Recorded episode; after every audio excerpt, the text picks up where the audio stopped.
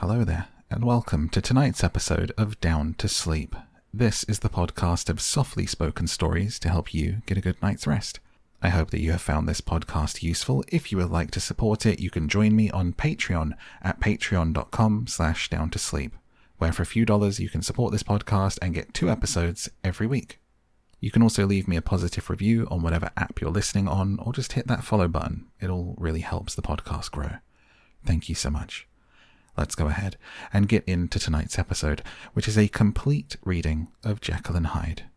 I've put these episodes together from all of the readings on Patreon, and here now for you is the complete audiobook.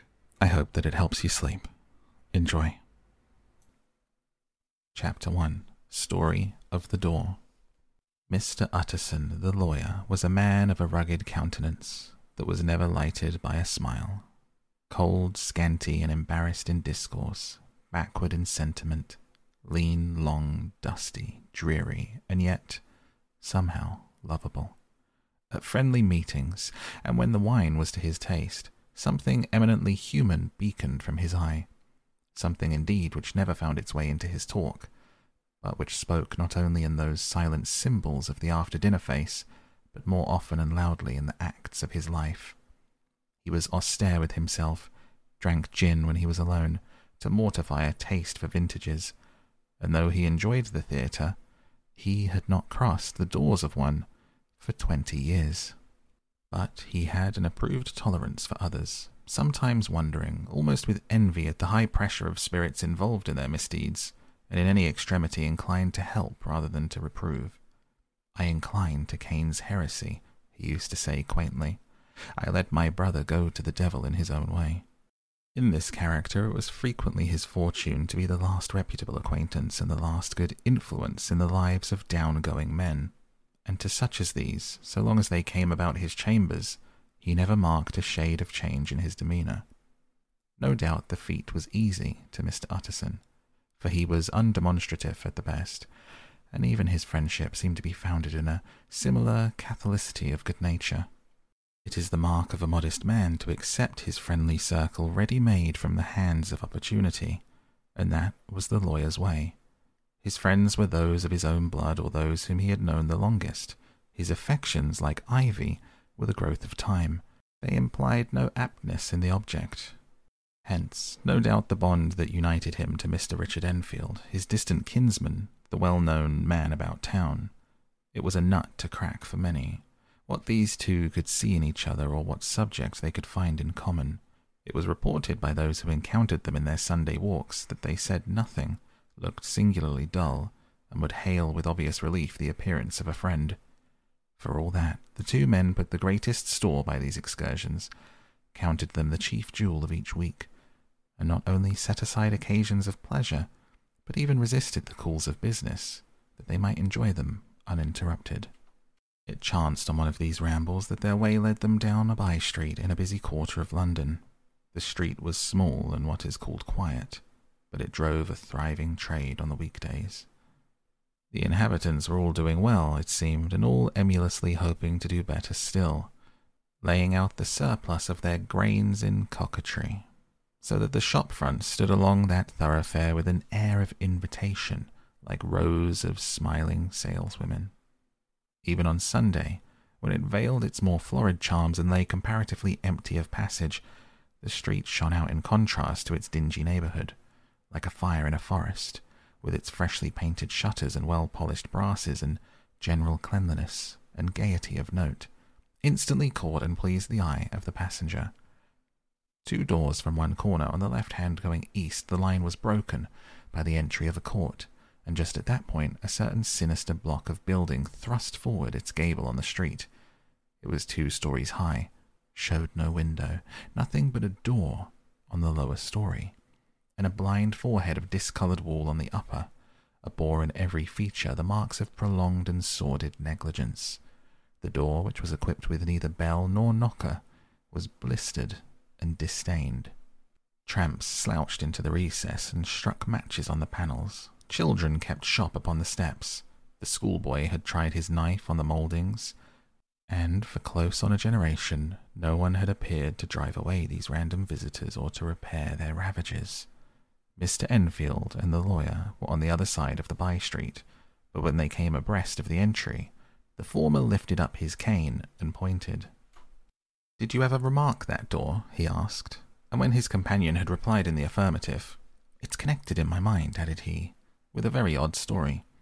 Indeed, said Mr. Utterson with a slight change of voice. And what was that? Well, it was this way, returned Mr. Enfield.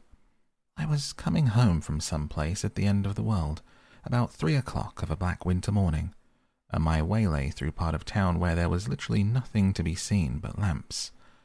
Street after street, and all the folks asleep, street after street, all lighted up, as if for a procession, and all as empty as a church. Till at last I got into that state of mind when a man listens, and listens and begins to long for the sight of a policeman. All at once I saw two figures, one a little man who was stumping along eastward at a good walk, and the other a girl of maybe eight or ten who was running as hard as she was able down a cross street. Well, sir, the two ran into one another naturally enough at the corner, and then came the horrible part of the thing, for the man trampled calmly over the child's body and left her screaming on the ground. It sounds nothing to hear, but it was hellish to see. It wasn't like a man, it was like some damn juggernaut. I gave a few halloa, took to my heels, and collared my gentleman, and I brought him back to where there was already quite a group about the screaming child. He was perfectly cool and made no resistance, but gave me one look so ugly that it brought out the sweat on me, like running. The people who had turned out were the girl's own family, and pretty soon the doctor for whom she had been sent put in his appearance. Well, the child was not much the worse, more frightened, according to the sawbones, and there you might have supposed would be an end to it. But there was one curious circumstance. I'd taken a loathing to my gentleman at first sight, so had the child's family, which was only natural. But the doctor's case was what struck me. He was the usual cut and dry apothecary, of no particular age and colour, with a strong Edinburgh accent, and about as emotional as a bagpipe. Well, sir, he was like the rest of us. Every time he looked at my prisoner, I saw that Sawbones turn sick and white with the desire to kill him. I knew what was in his mind, just as he knew what was in mine. And killing being out of the question, we did the next best. We told the man we could and would make such a scandal out of this as should make his name stink from one end of London to the other. If he had any friends or any credit, we undertook that we should lose them. And all the time, as we were pitching it in red hot, we were keeping the women off him as best we could for they were as wild as harpies.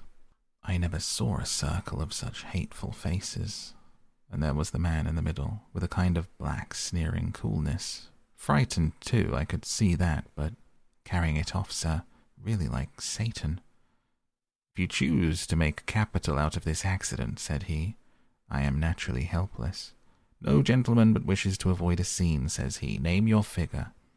Well, we screwed him up to a hundred pounds for the child's family, he would have clearly liked to stick out, but there was something about the lot of us that meant mischief. And at last he struck. The next thing was to get the money, and where do you think he carried us but to that place with the door? Whipped out a key and went in.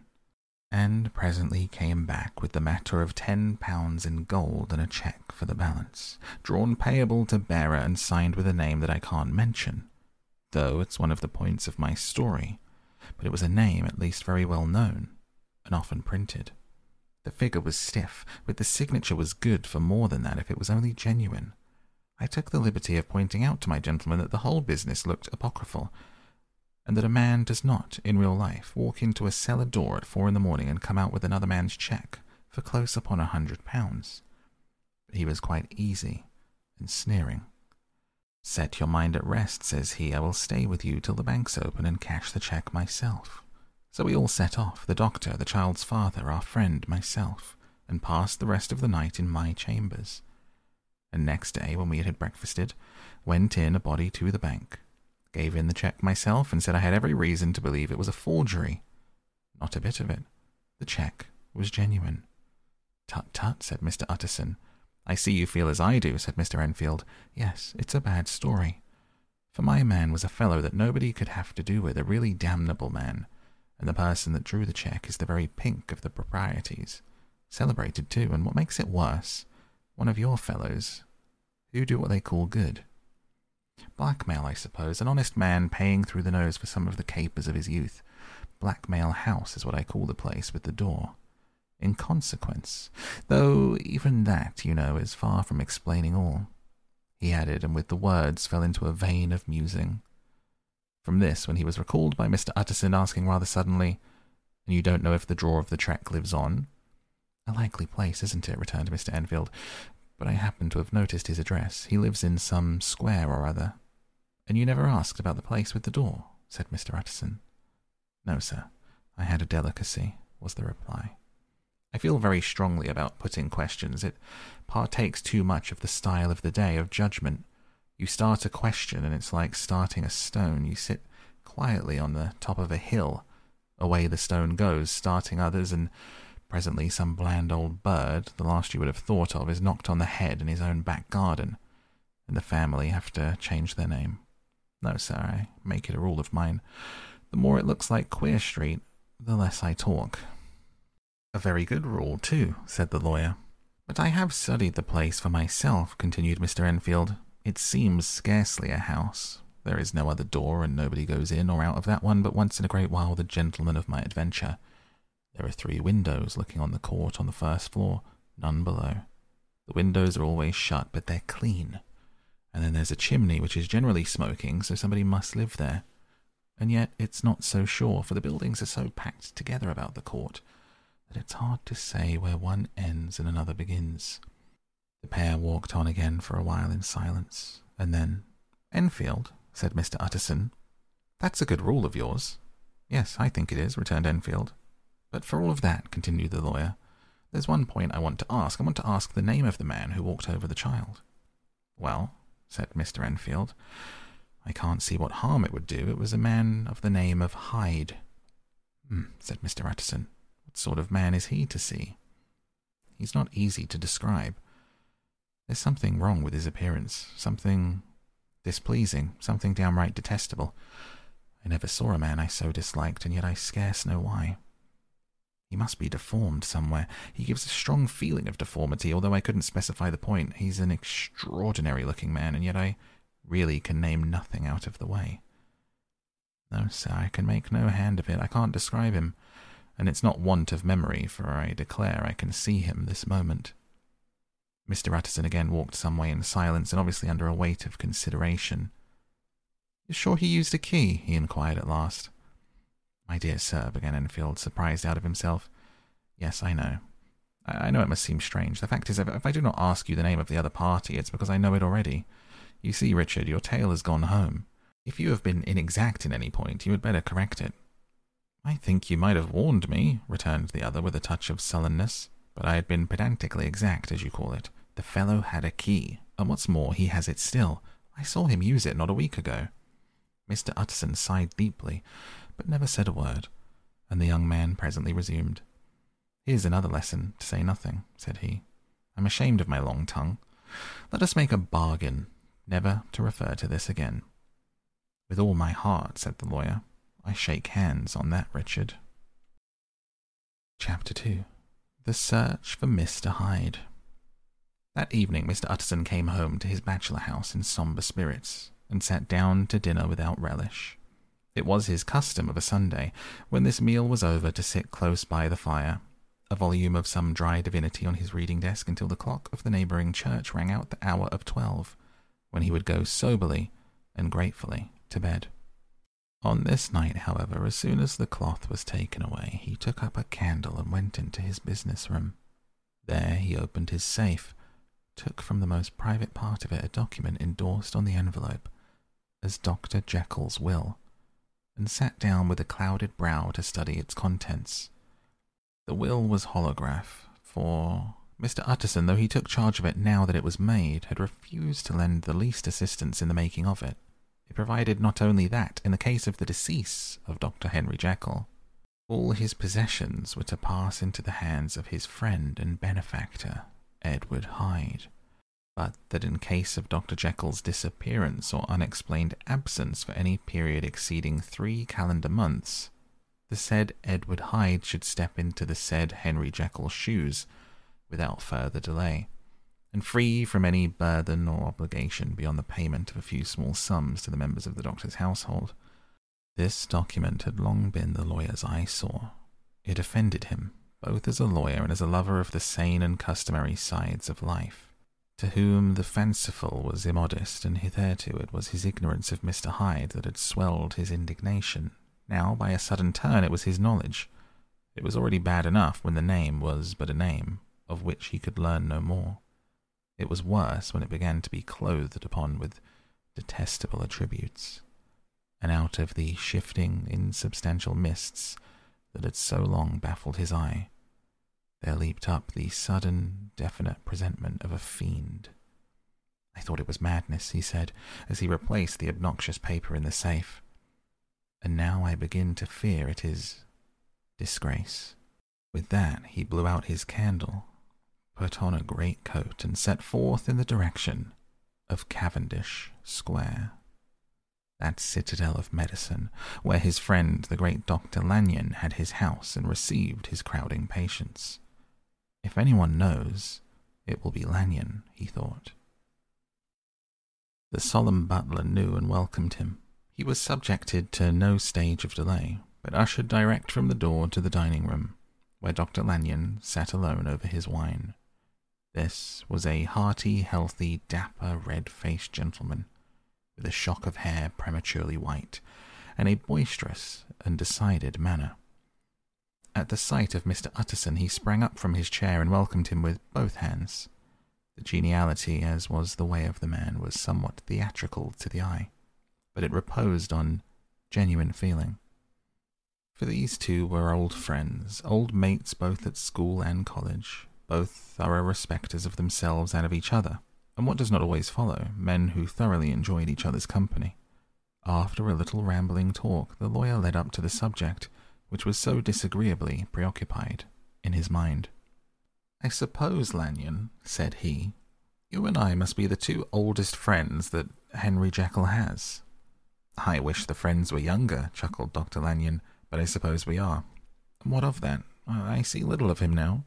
Indeed, said Utterson. I thought you had a bond of common interest. We had, was the reply. But it is more than ten years since Henry Jekyll became too fanciful for me. He began to go wrong, wrong in mind, though of course I continued to take an interest in him for old sake's sake, as they say. I see, and I have seen devilish little of the man. Such unscientific balderdash, added the doctor, flushing suddenly purple would have estranged Damon and Pythias.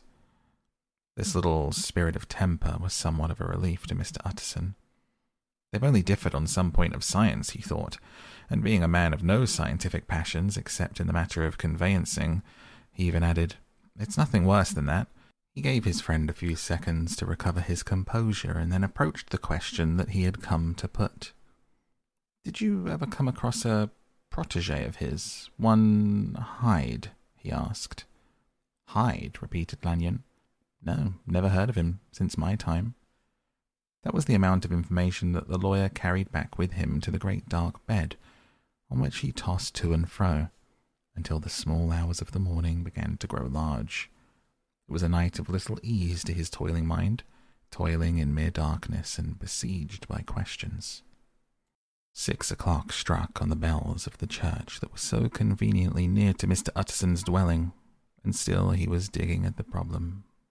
Hitherto it had touched him on the intellectual side alone, but now his imagination also was engaged, or rather enslaved. And as he lay and tossed in the gross darkness of the night in the curtained room, Mr. Enfield's tale went by before his mind in a scroll of lighted pictures he would be aware of the great field of lamps of a nocturnal city, then of the figure of a man walking swiftly, then of a child running from the doctor's. And then these met, and that human juggernaut trod the child down and passed on, regardless of her screams. Or else he would see a room in a rich house where his friend lay asleep, dreaming and smiling at his dreams.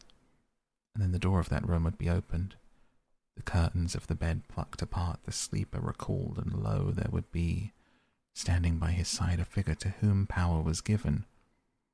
And even at that dead hour, he must rise and do its bidding.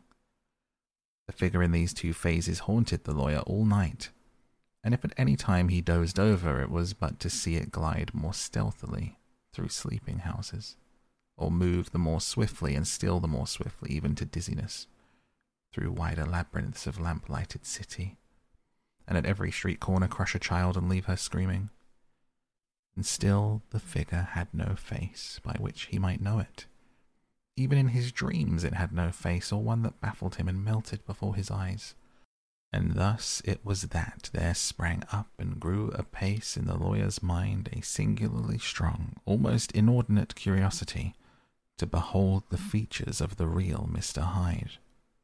If he could but once set eyes on him, he thought the mystery would lighten and perhaps roll altogether away, as was the habit of mysterious things when well examined.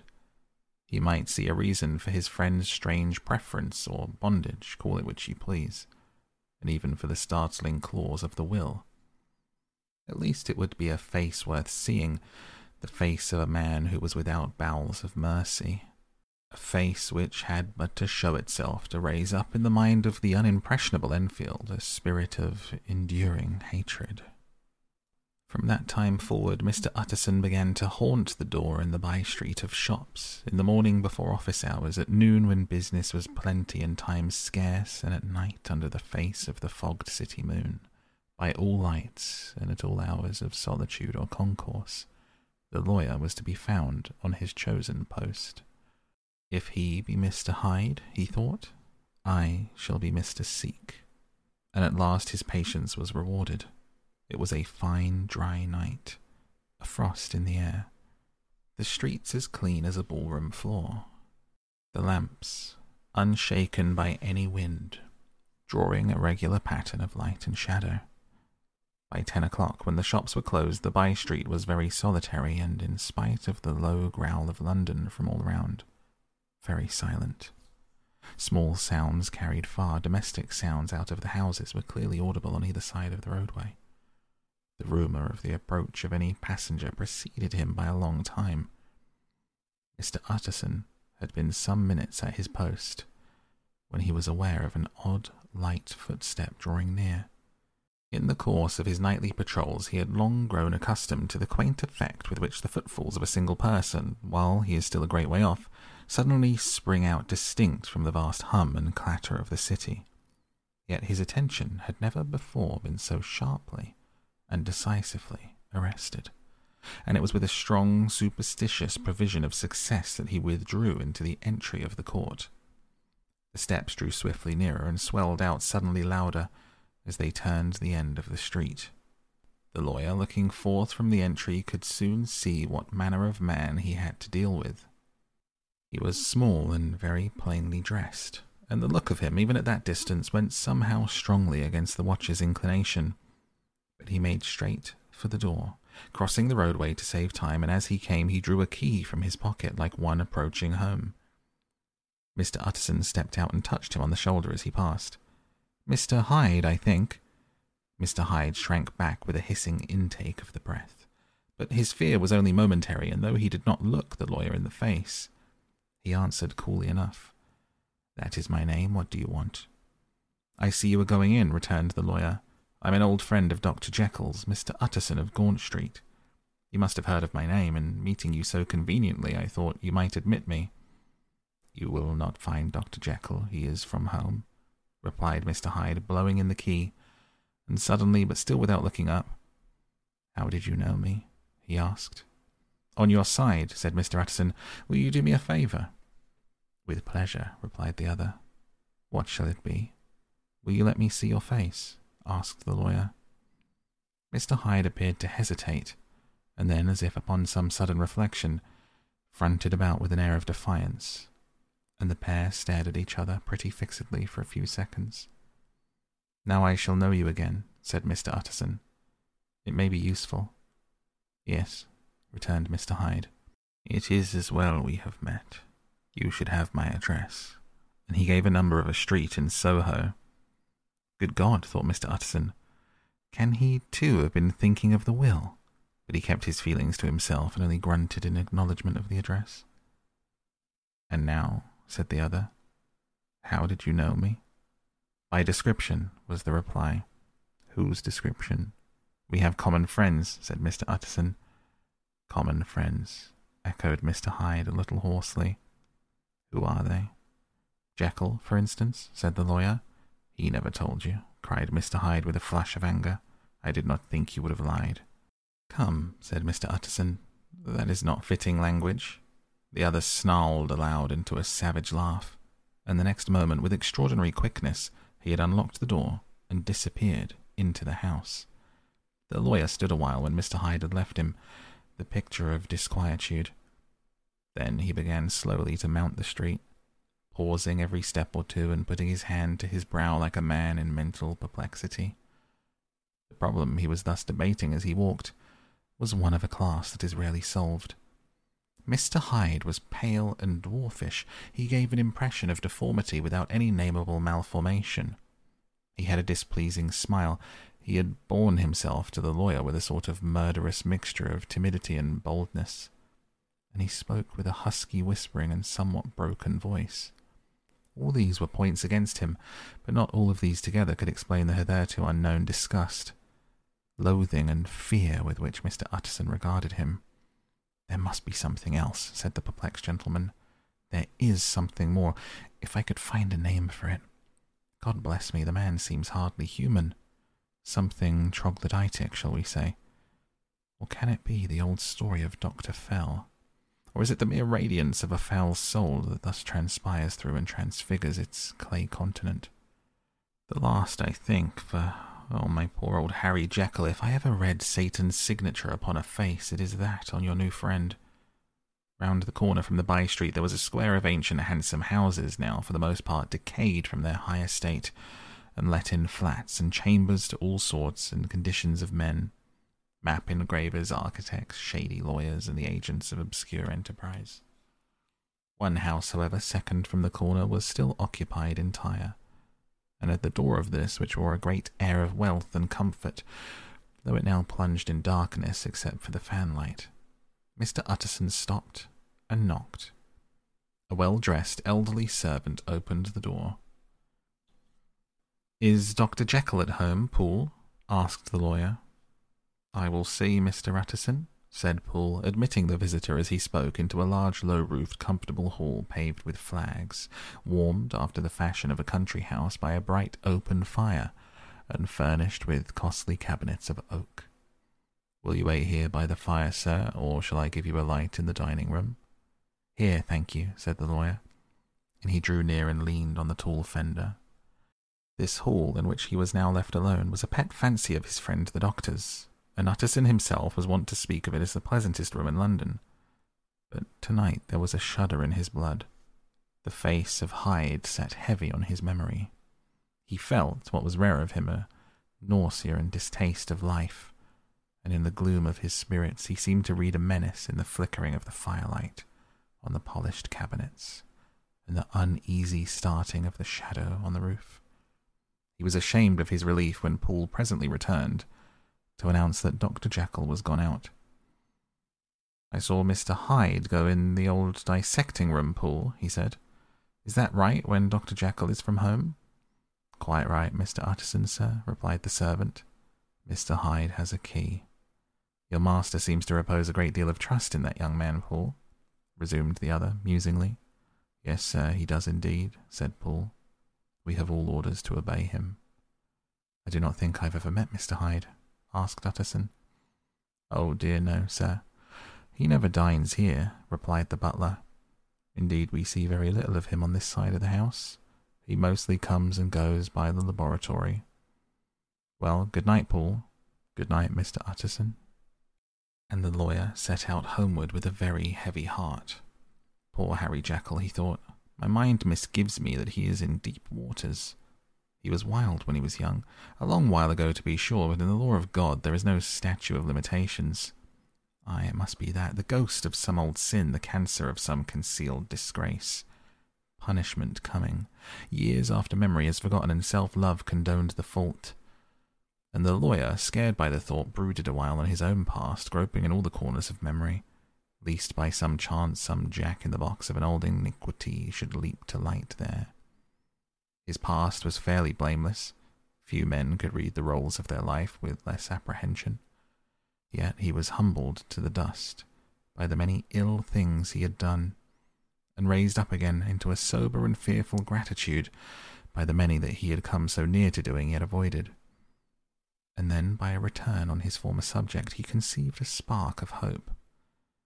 This Master Hyde, if he was studied, thought he, must have secrets of his own. Black secrets, by the look of him. Secrets compared to which poor Jekyll's worst would be like sunshine. Things cannot continue as they are. It turns me cold to think of this creature stealing like a thief to Harry's bedside. Poor Harry. What awakening. And the danger of it, for if this Hyde suspects the existence of the will, he may grow impatient to inherit.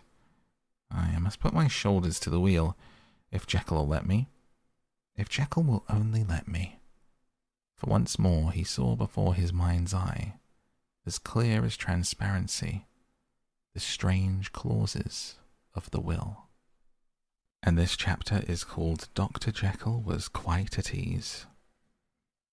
A fortnight later, by excellent good fortune, the doctor gave one of his pleasant dinners to some five or six old cronies, all intelligent, reputable men, and all judges of good wine. Mr. Utterson so contrived that he remained behind after the others had departed.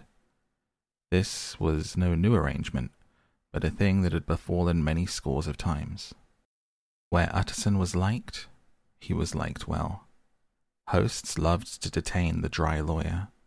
When the light-hearted and loose-tongued had already their foot on the threshold, they liked to sit a while in his unobtrusive company, practicing for solitude sobering their minds in the man's rich silence after the expense and strain of gaiety. To this rule, Dr. Jekyll was no exception.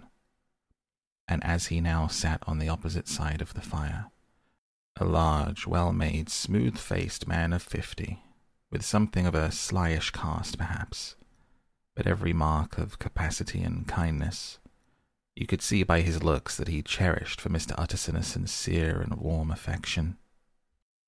I have been wanting to speak to you, Jekyll, began the latter.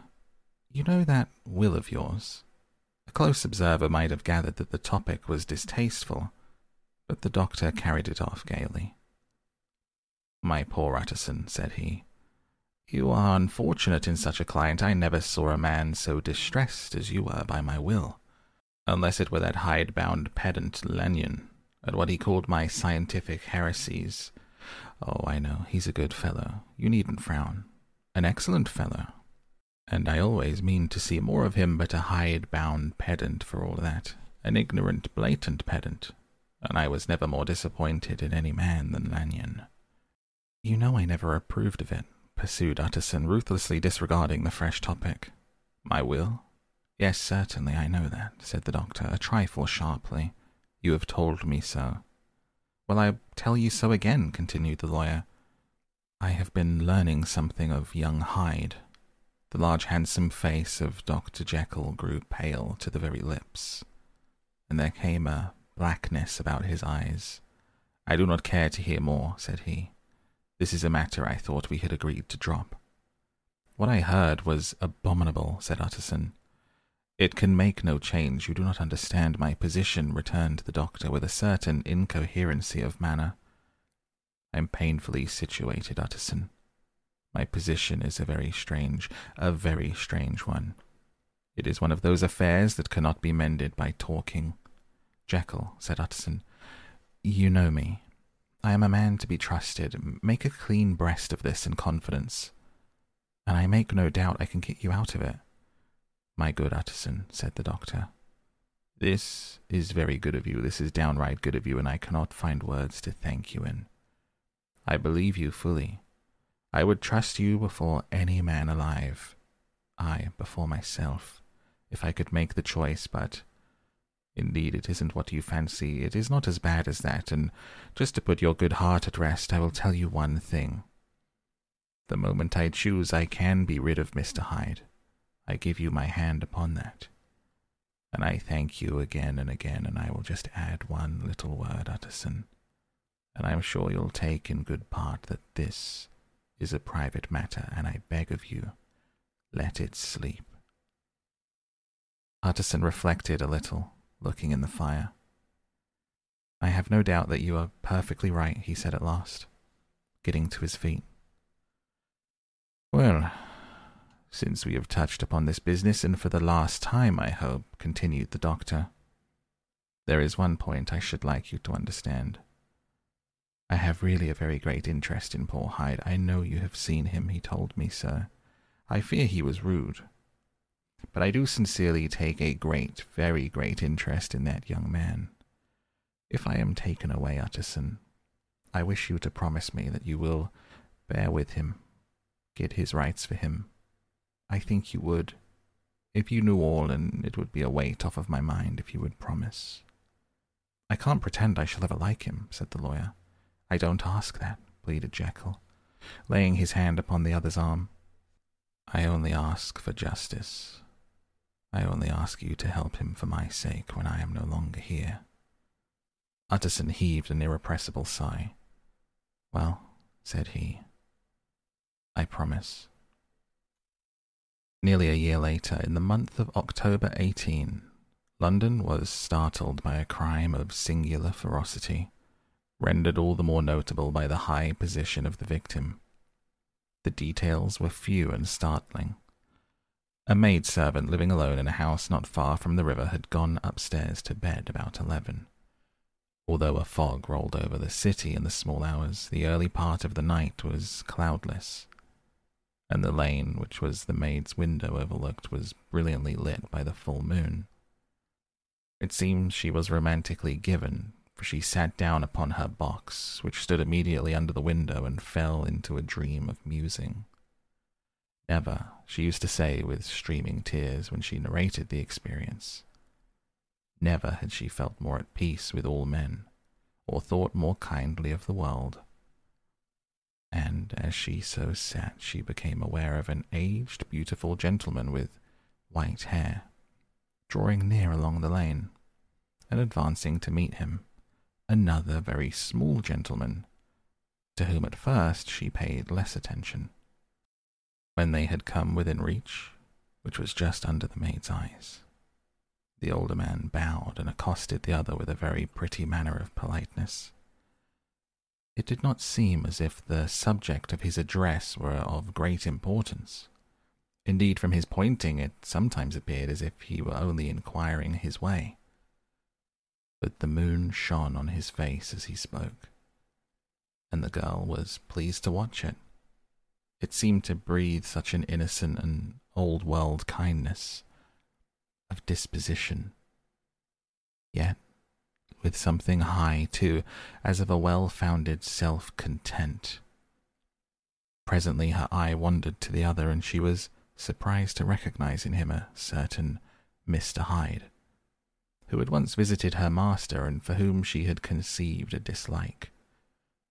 He had in his hand a heavy cane, with which he was trifling, but he answered never a word, and seemed to listen with an ill contained impatience.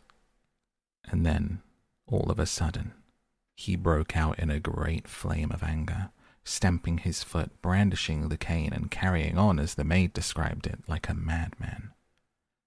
The old gentleman took a step back with the air of one very much surprised and a trifle hurt. And at that, Mr. Hyde broke out of all bounds and clubbed him to the earth. And next moment, with ape like fury, he was trampling his victim underfoot, hailing down a storm of blows, under which the bones were audibly shattered. The body jumped upon the roadway at the horror of these sights and sounds. The maid fainted. It was two o'clock when she came to herself and called for the police. The murderer was gone long ago, but there lay his victim, in the middle of the lane, incredibly mangled. The stick with which the deed had been done, although it was of some rare and very tough and heavy wood, had broken in the middle under the stress of this cruelty. One splintered half had rolled into the neighboring gutter, the other, without doubt, had been carried away by the murderer. A purse and a gold watch were found upon the victim, but no cards or papers, except a sealed and stamped envelope, which he had been probably carrying to the post, and bore the name and address of Mr. Utterson. This was brought to the lawyer the next morning, before he was out of bed, and he had no sooner seen it and been told the circumstances that he shot out a solemn lip. I shall say nothing until I've seen the body, said he. This may be very serious. Have the kindness to wait while I dress. And with the same grave countenance, he hurried through his breakfast and drove to the police station. As soon as he came into the cell, he nodded. Yes, said he. I recognize him. I'm sorry to say that that is Sir Danvers Carew. Good God, sir, exclaimed the officer. Is it possible? The next moment his eye lighted up with professional ambition. This will make a deal of noise, he said. Perhaps you can help us to the man. He briefly narrated what the maid had seen and showed the broken stick. Mr. Utterson had already quailed at the name of Hyde. But when the stick was laid before him, he could doubt no longer. Broken and battered as it was, he recognized it for the one that he himself presented many years before to Henry Jekyll. Is this Mr. Hyde a person of small stature? he inquired. Particularly small, and particularly wicked looking, is uh, what the maid calls him, said the officer. Mr. Utterson reflected, and then raising his head, if you'll come with me in my cab, he said, I think I can take you to his house. It was by this time about nine in the morning, in the first fog of the season. A great chocolate coloured pall lowered over heaven, but the wind was continually charging, rooting these embattled vapours, so that as the cab crawled from street to street, Mr. Utterson beheld a marvellous number of degrees and hues of twilight. For here it would be dark like the back end of evening, and there would be a glow of a rich, lurid brown, like the light of some strange conflagration. And here for a moment the fog would be quite broken up, and a haggard shaft of daylight would glance in between the swirling wreaths. The dismal quarter of Soho, seen under these changing glimpses with its muddy ways and slatternly passengers, and its lamps which had never been extinguished, or had been kindled afresh to combat this mournful reinvasion of darkness, seemed in the lawyer's eyes like a district of some city in a nightmare.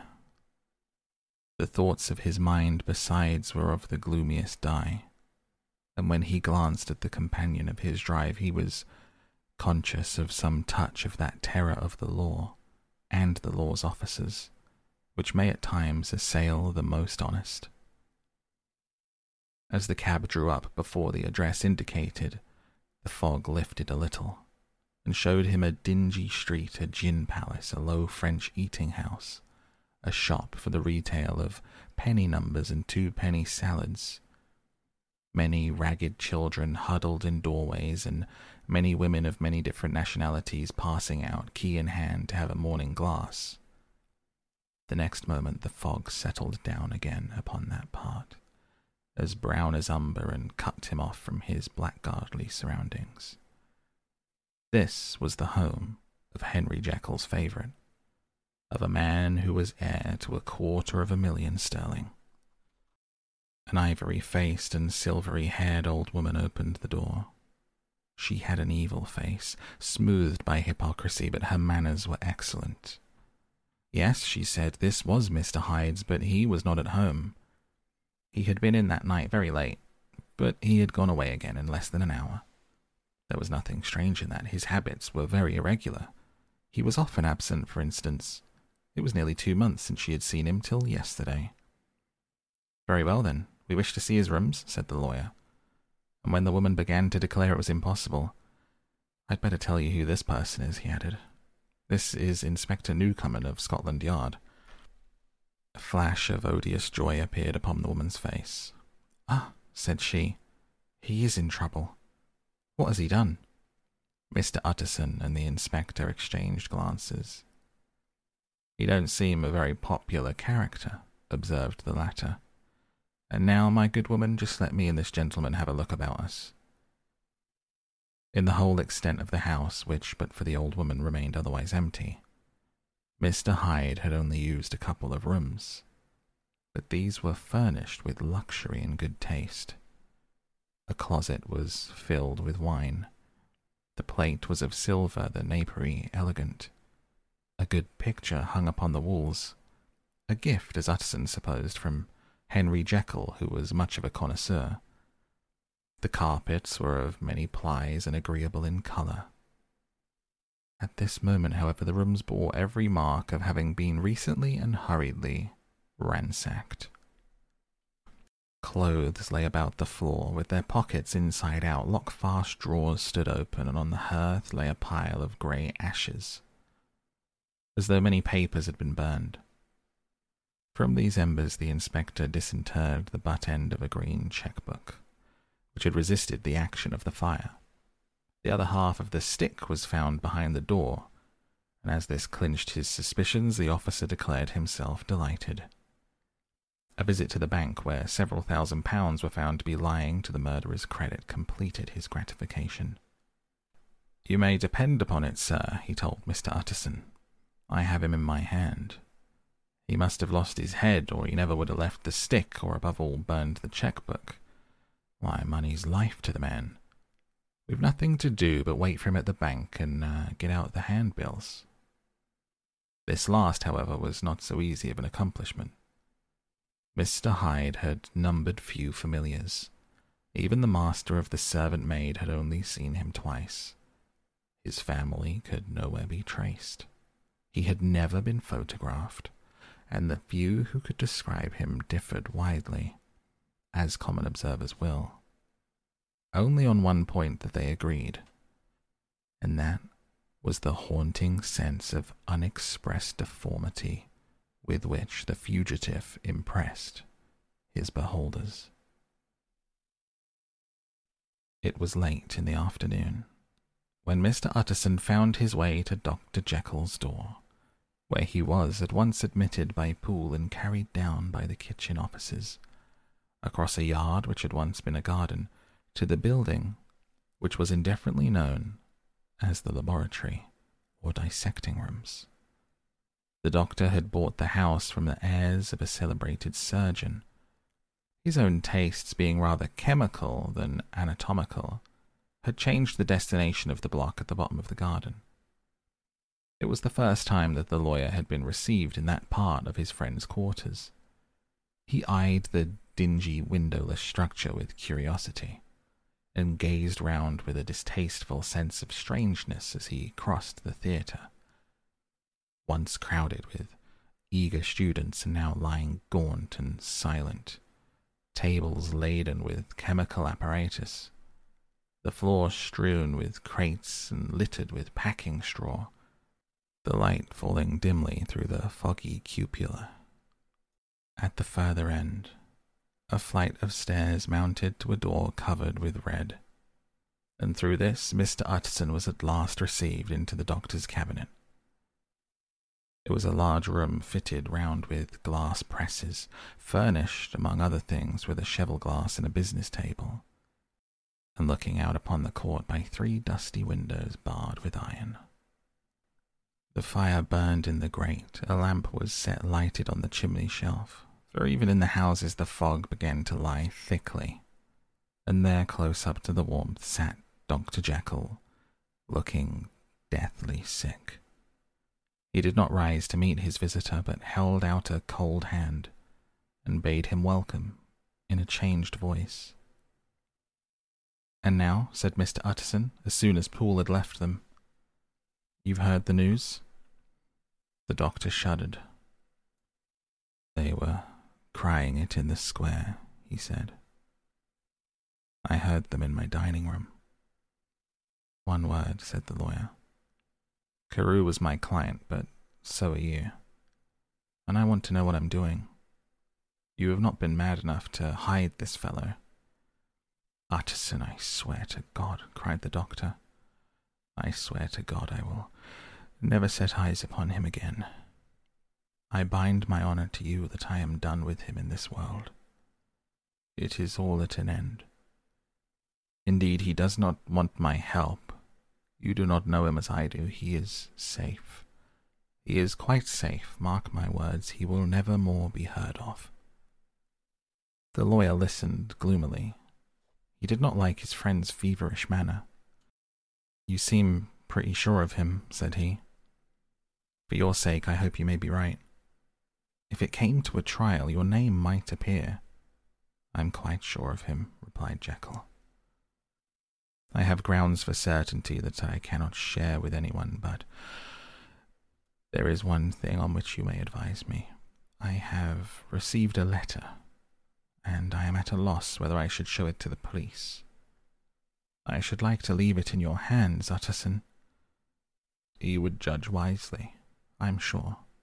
I have so great a trust in you. You fear, I suppose, that it might lead to his detection? asked the lawyer.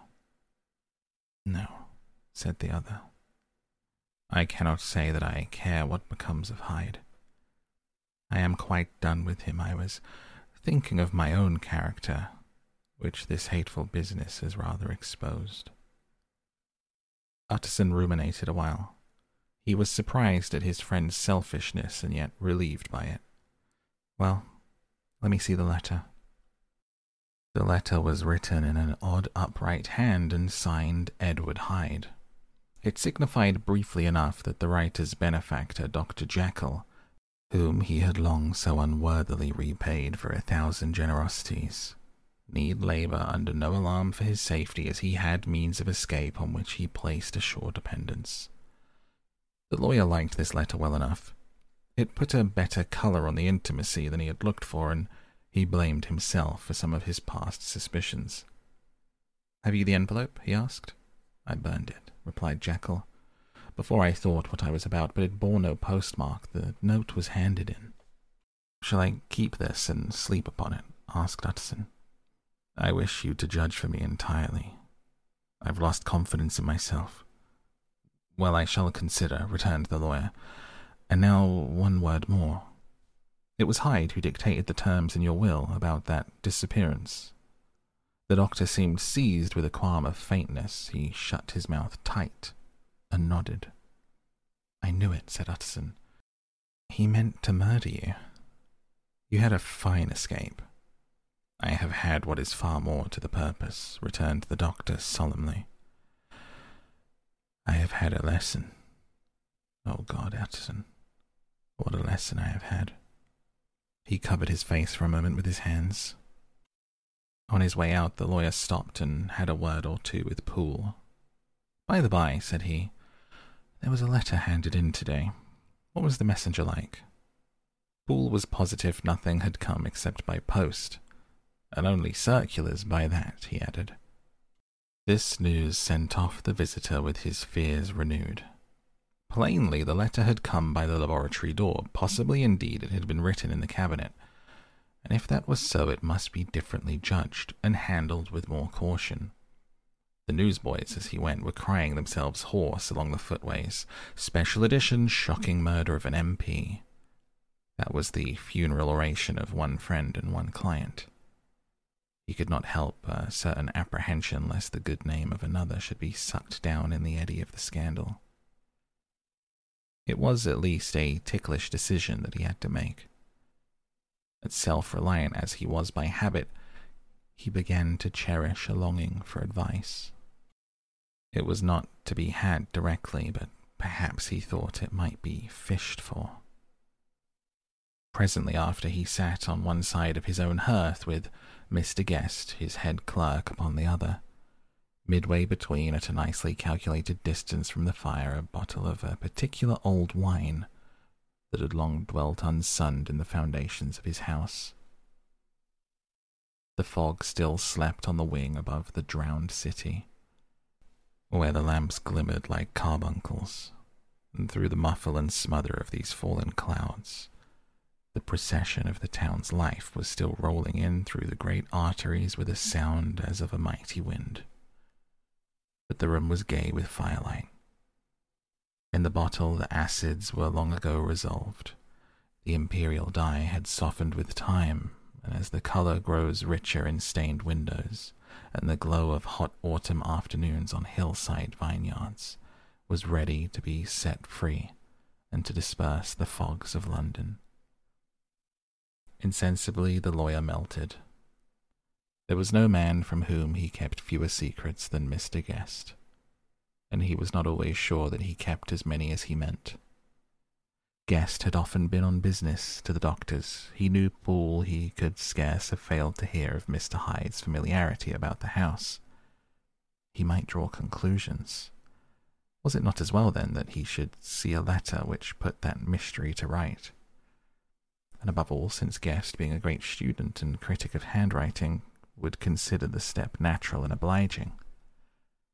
The clerk, besides, was a man of counsel. He could scarce read so strange a document without dropping a remark, and by that remark Mr. Utterson might shape his future course. This is a sad business about Sir Danvers, he said. Yes, sir. It's elicited a great deal of public feeling, returned Guest. The man, of course, was mad. I'd like to hear your views on that, replied Utterson. I've a document here in his handwriting. It's between ourselves, for I scarce know what to do about it. It is an ugly business at best, but there it is, quite in your way. A murderer's autograph. Guest's eyes brightened, and he sat down at once and studied it with passion. No, sir, he said. Not mad, but it is an odd hand. And by all accounts a very odd writer, added the lawyer. Just then the servant entered with a note. Is that from Dr. Jekyll, sir? inquired the clerk. I thought I knew the writing. Anything private, Mr. Utterson? Uh, only an invitation to dinner. Why, do you want to see it? One moment. Thank you, sir. The clerk laid the two sheets of paper alongside, sedulously compared their contents. Thank you, sir, he said at last. It's a very interesting autograph. There was a pause, during which Mr. Utterson struggled with himself. Why did you compare them, guest? he inquired suddenly. Hmm, well, sir, returned the clerk, there's a rather singular resemblance. The two hands are in many points identical, only differently sloped. Rather quaint, said Utterson. It is, as you say, rather quaint, returned Guest. I wouldn't speak of this note, you know, said the master. No, sir, said the clerk. I understand. No sooner was Mr. Utterson alone that night that he locked the note into his safe, where it reposed from that time forward. What, he thought, Henry Jekyll forged for a murderer?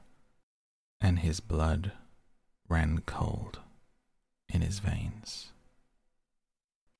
The incident of Dr. Lanyon. Time ran on. Thousands of pounds were offered in reward, for the death of Sir Danvers was resented as a public injury. But Mr. Hyde had disappeared out of the ken of the police, as though he had never existed. Much of his past was unearthed, indeed, all disreputable. Tales came out of the man's cruelty, at once so callous and violent, of his vile life, of his strange associates, of the hatred that seemed to have surrounded his career. But of his present whereabouts, not a whisper. From the time he had left the house in Soho on the morning of the murder, he was simply blotted out. And gradually, as time drew on, Mr. Utterson began to recover from the hotness of his alarm to grow more at quiet with himself.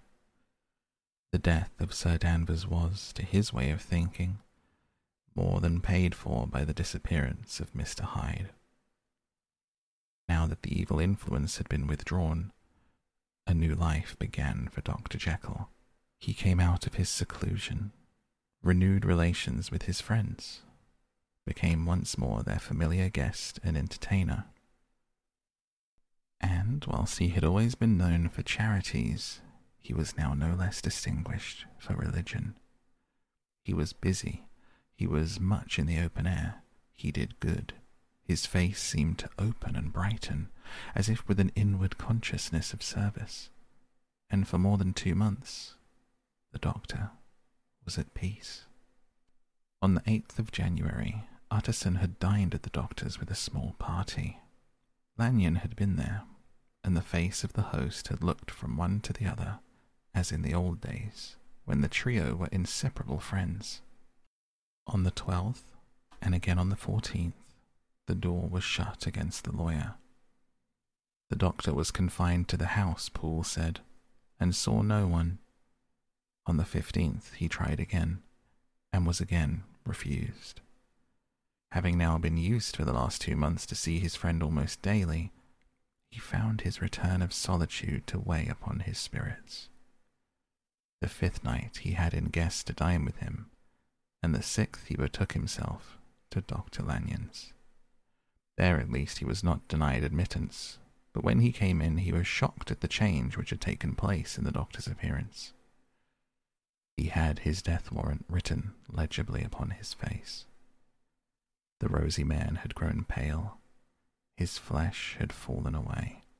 He was visibly balder and older.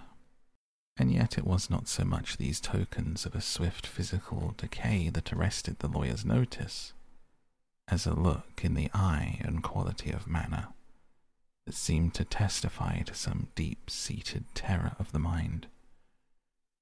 It was unlikely that the doctor should fear death, and yet that was what Utterson was tempted to suspect. Yes, he thought, he is a doctor. He must know his own state and that his days are counted, and the knowledge is more than he can bear. And yet, when Utterson remarked on his ill looks, it was with an air of great firmness that Lanyon declared himself a doomed man. I have had a shock, he said, and I shall never recover. It is a question of weeks. Well, life has been pleasant. I liked it. Yes, sir. I used to like it. I sometimes think if we knew all, we should be more glad to get away. Jekyll is ill too, observed Utterson. Have you seen him? But Lanyon's face changed, and he held up a trembling hand. I wish to see or hear no more of Dr. Jekyll, he said in a loud, unsteady voice. I am quite done with that person, and I beg that you will spare me any allusion to one whom I regard as dead. Tut tut, said Mr. Utterson. Then, after a considerable pause, Can't I do anything? We are three very old friends, Lanyon. We shall not live to make others. Nothing can be done, returned Lanyon, ask himself. He will not see me, said the lawyer. I'm not surprised at that, was the reply. Some day, Utterson, after I am dead, you may perhaps come to learn the right and wrong of this. I cannot tell you. And in the meantime, if you can sit and talk with me of other things, for God's sake, stay and do so. But if you cannot keep clear of this accursed topic, then in God's name go, for I cannot bear it. As soon as he got home, Utterson sat down and wrote to Jekyll, complaining of his exclusion from the house, asking the cause of this unhappy break with Lanyon, and the next day brought him a long answer, often very pathetically worded, sometimes darkly mysterious in drift. The quarrel with Lanyon was incurable. I do not blame our old friend, Jekyll wrote, but I share his view that we must never meet. I mean from henceforth to lead a life of extreme seclusion. You must not be surprised, nor must you doubt my friendship. If my door is often shut even to you, you must suffer me to go my own dark way. I have brought on myself a punishment and a danger that I cannot name. If I am the chief of sinners, I am the chief of sufferers also. I could not think that this earth contained a place for sufferings and terrors so unmanning. And you can do but one thing, Utterson, to lighten this destiny, and that is to respect my silence. Utterson was amazed. The dark influence of Hyde had been withdrawn. The doctor had returned to his old tasks in Amities a week ago. The prospect had smiled with every promise of a cheerful and honoured age. And now, in a moment, friendship and peace of mind, the whole tenor of his life were wrecked. So great and unprepared a change pointed to madness. But in view of Lanyon's manner and words, there must lie for it some deeper ground. A week afterwards, Dr. Lanyon took to his bed, and in something less than a fortnight, he was dead. The night after the funeral at which he had been sadly affected, Utterson locked the door of his business room, and sitting there by the light of a melancholy candle, drew out and set before him an envelope addressed by the hand and sealed with the seal of his dead friend. Private, for the hands of G. J. Utterson alone, and in case of his predecease, to be destroyed unread. So it was emphatically superscribed, and the lawyer dreaded to behold the contents. I have buried one friend today, he thought. What if this should cost me another? And then he condemned the fear as a disloyalty and broke the seal. Within there was another enclosure, likewise sealed and marked upon the cover, not to be opened till the death or disappearance of Dr. Henry Jekyll. Utterson could not trust his eyes. Yes, it was disappearance, here again, as in the mad will which he had long ago restored to its author. Here again, the idea of a disappearance in the name of Henry Jekyll bracketed. But in the will, that idea had sprung from the sinister suggestion of the man Hyde. It was set there with a purpose all too plain and horrible. Written by the hand of Lanyon, what should it mean? A great curiosity came on the trustee to disregard the prohibition and dive at once to the bottom of these mysteries. But professional honor and faith to his dead friend were stringent obligations, and the packet slept in the inmost corner of his private safe. It is one thing to mortify curiosity, another to conquer it and it may be doubted if from that day forth Utterson desired the society of his surviving friend with the same eagerness. He thought of him kindly, but his thoughts were disquieted and fearful. He went to call indeed, but he was perhaps relieved to be denied admittance. Perhaps in his heart he preferred to speak with Poole upon the doorstep and surrounded by the air and sounds of the open city rather than be admitted into that house of voluntary bondage, to sit and speak with its inscrutable recluse. Poole had indeed no very pleasant news to communicate. The doctor, it appeared, now more than ever confined himself to the cabinet over the laboratory, where he would sometimes sleep. He was out of spirits he had grown very silent. He did not read. It seemed as if he had something on his mind. Utterson became so used to the unvarying character of these reports that he fell off, little by little, in the frequency of his visits. Incident at the window. It chanced on Sunday, when Mr. Utterson was on his usual walk with Mr. Enfield, that their way lay once again through the by street, and that when they came in front of the door, both stopped to gaze on it. Well, said Enfield, that story is at an end at least. We shall never see more of Mr. Hyde. I hope not, said Utterson. Did I ever tell you that I once saw him? Shared your feeling of repulsion? It's impossible to do the one without the other, returned Enfield. By the way, what an ass you must have thought me, not to know that this was a back way to Dr. Jekyll's. It was partly your own fault that I found it out, even when I did. So you found it out, did you? said Utterson. But if that be so, we may step into the court and take a look at the windows. To tell you the truth, I'm uneasy about poor Jekyll. And even outside, I feel as if the presence of a friend might do him good.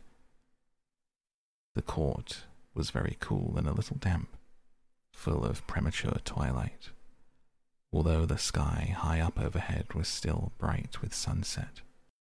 The middle one of the three windows was halfway open, and sitting close beside it, taking the air with an infinite sadness of mien, like some disconsolate prisoner, Utterson saw Dr. Jekyll.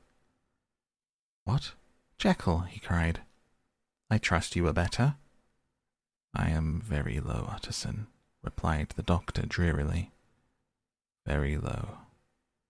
It will not last long, thank God. You stay too much indoors, said the lawyer. You should be out, whipping up the circulation like Mr. Enfield and me.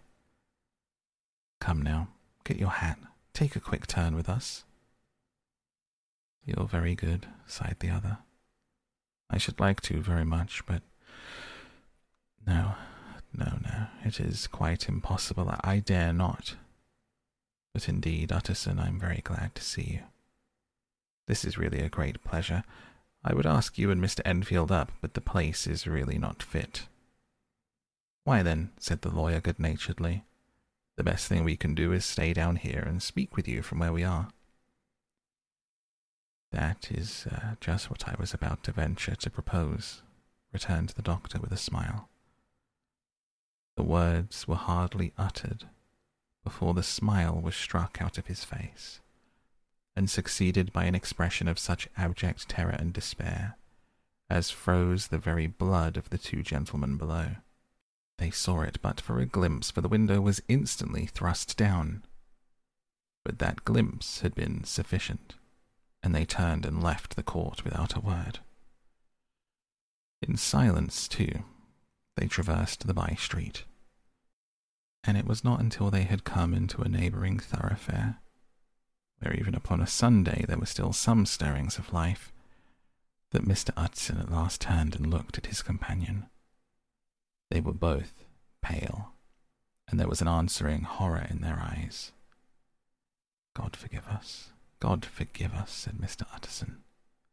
But Mr. Enfield only nodded his head very seriously and walked on once more in silence. The last night. Mr. Utterson was sitting by his fireside one evening after dinner when he was surprised to receive a visit from Poole. Bless me, Poole, what brings you here? he cried, and taking a second look at him. What ails you? Is the doctor ill? Mr. Utterson, said the man, there is something wrong. Take a seat. Here's a glass of wine for you, said the lawyer. Take your time. Tell me plainly what you want. You know the doctor's ways, sir, replied Poole. How he shuts himself up.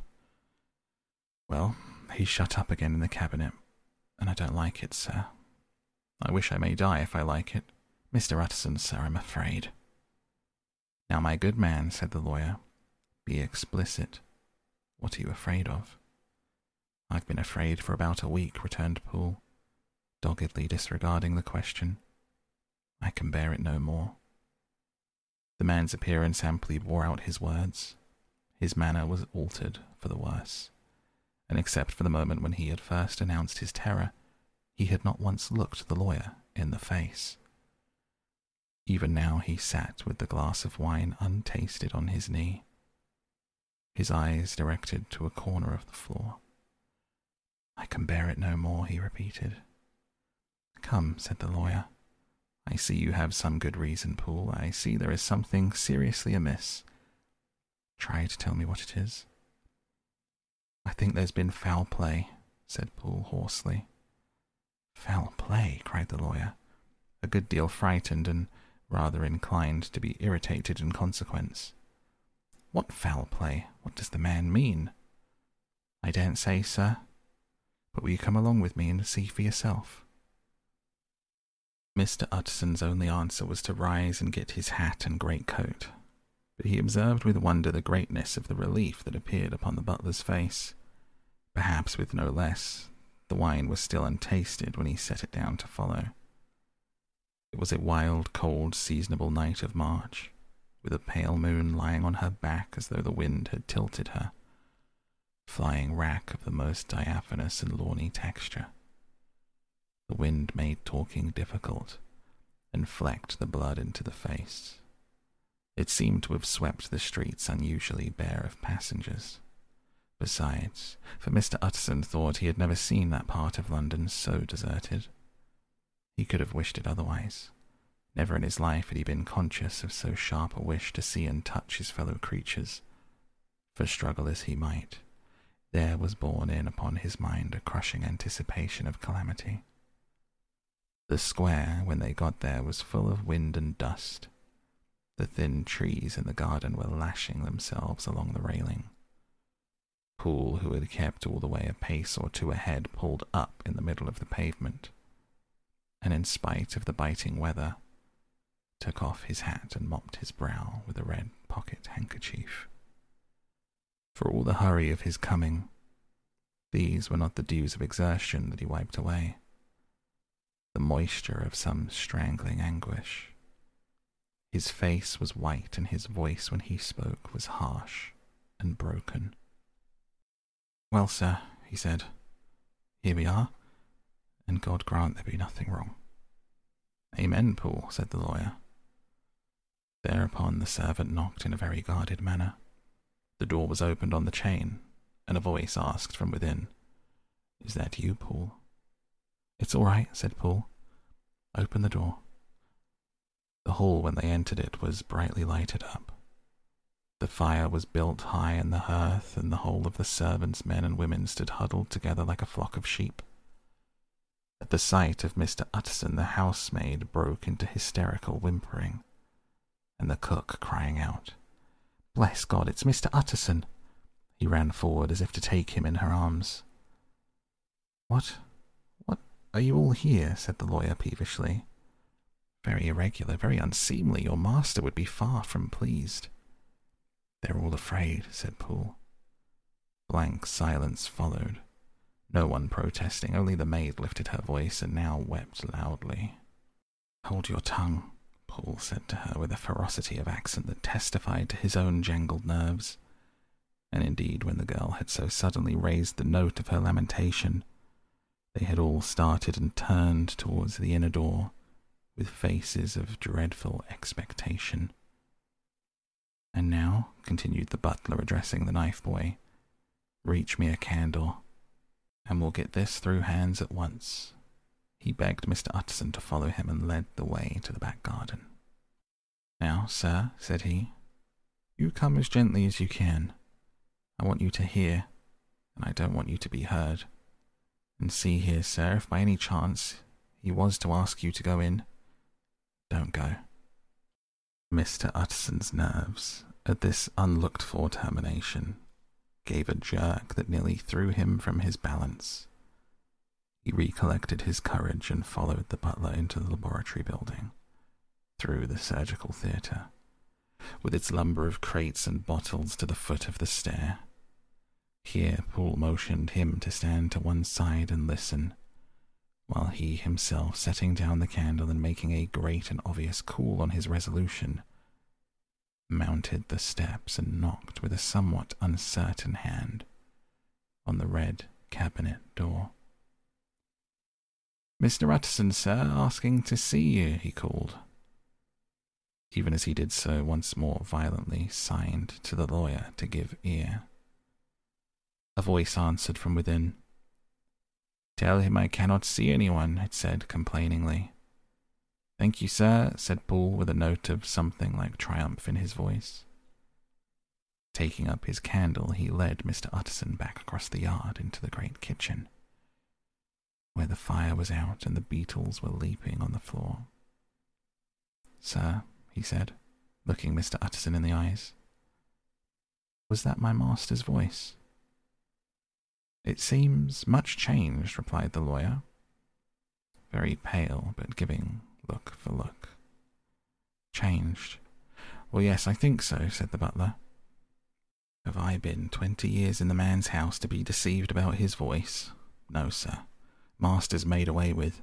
He was made away with eight days ago, when we heard him cry upon the name of God. Who's in there instead of him? Why it stays there? Is a thing that cries to heaven, Mr. Utterson. This is a very strange tale, Poole. This is a rather wild tale, my man, said Mr. Utterson, biting his finger. Suppose it were as you suppose, supposing Dr. Jekyll to have been, well, murdered. What could induce the murderer to stay? That won't hold water. Doesn't commend itself to reason. Well, Mr. Utterson, you are a hard man to satisfy, but I'll do it yet, said Poole. All this last week, you must know, him or it, whatever it is that lives in the cabinet, has been crying night and day for some sort of medicine and cannot get it to his mind. It was sometimes his way, the master's that is, to write his orders on a sheet of paper and throw it on the stair. We've had nothing else this week back, nothing but papers, and a closed door, and the very meals left there to be smuggled in when nobody was looking.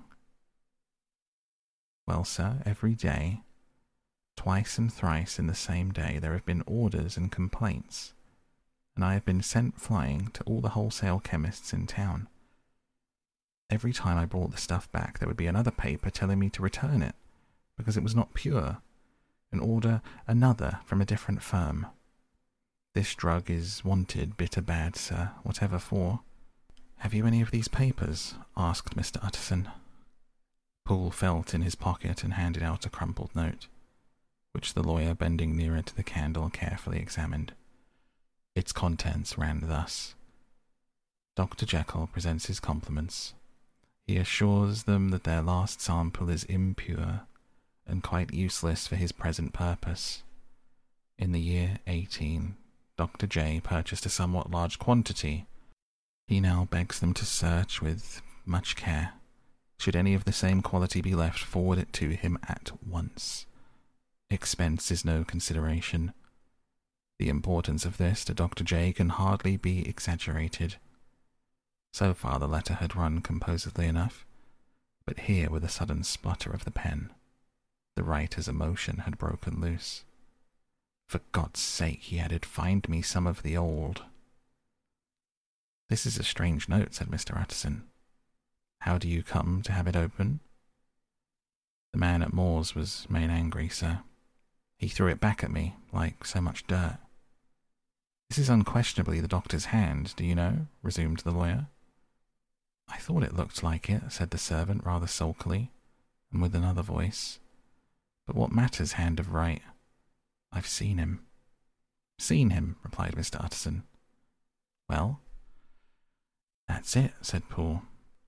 It was this way. I came suddenly into the theatre from the garden, it seems he had slipped out to look for this drug, or whatever it is. The cabinet door was open. There he was at the far end of the room, digging among the crates. He looked up when I came in and gave a kind of cry and whipped upstairs into the cabinet.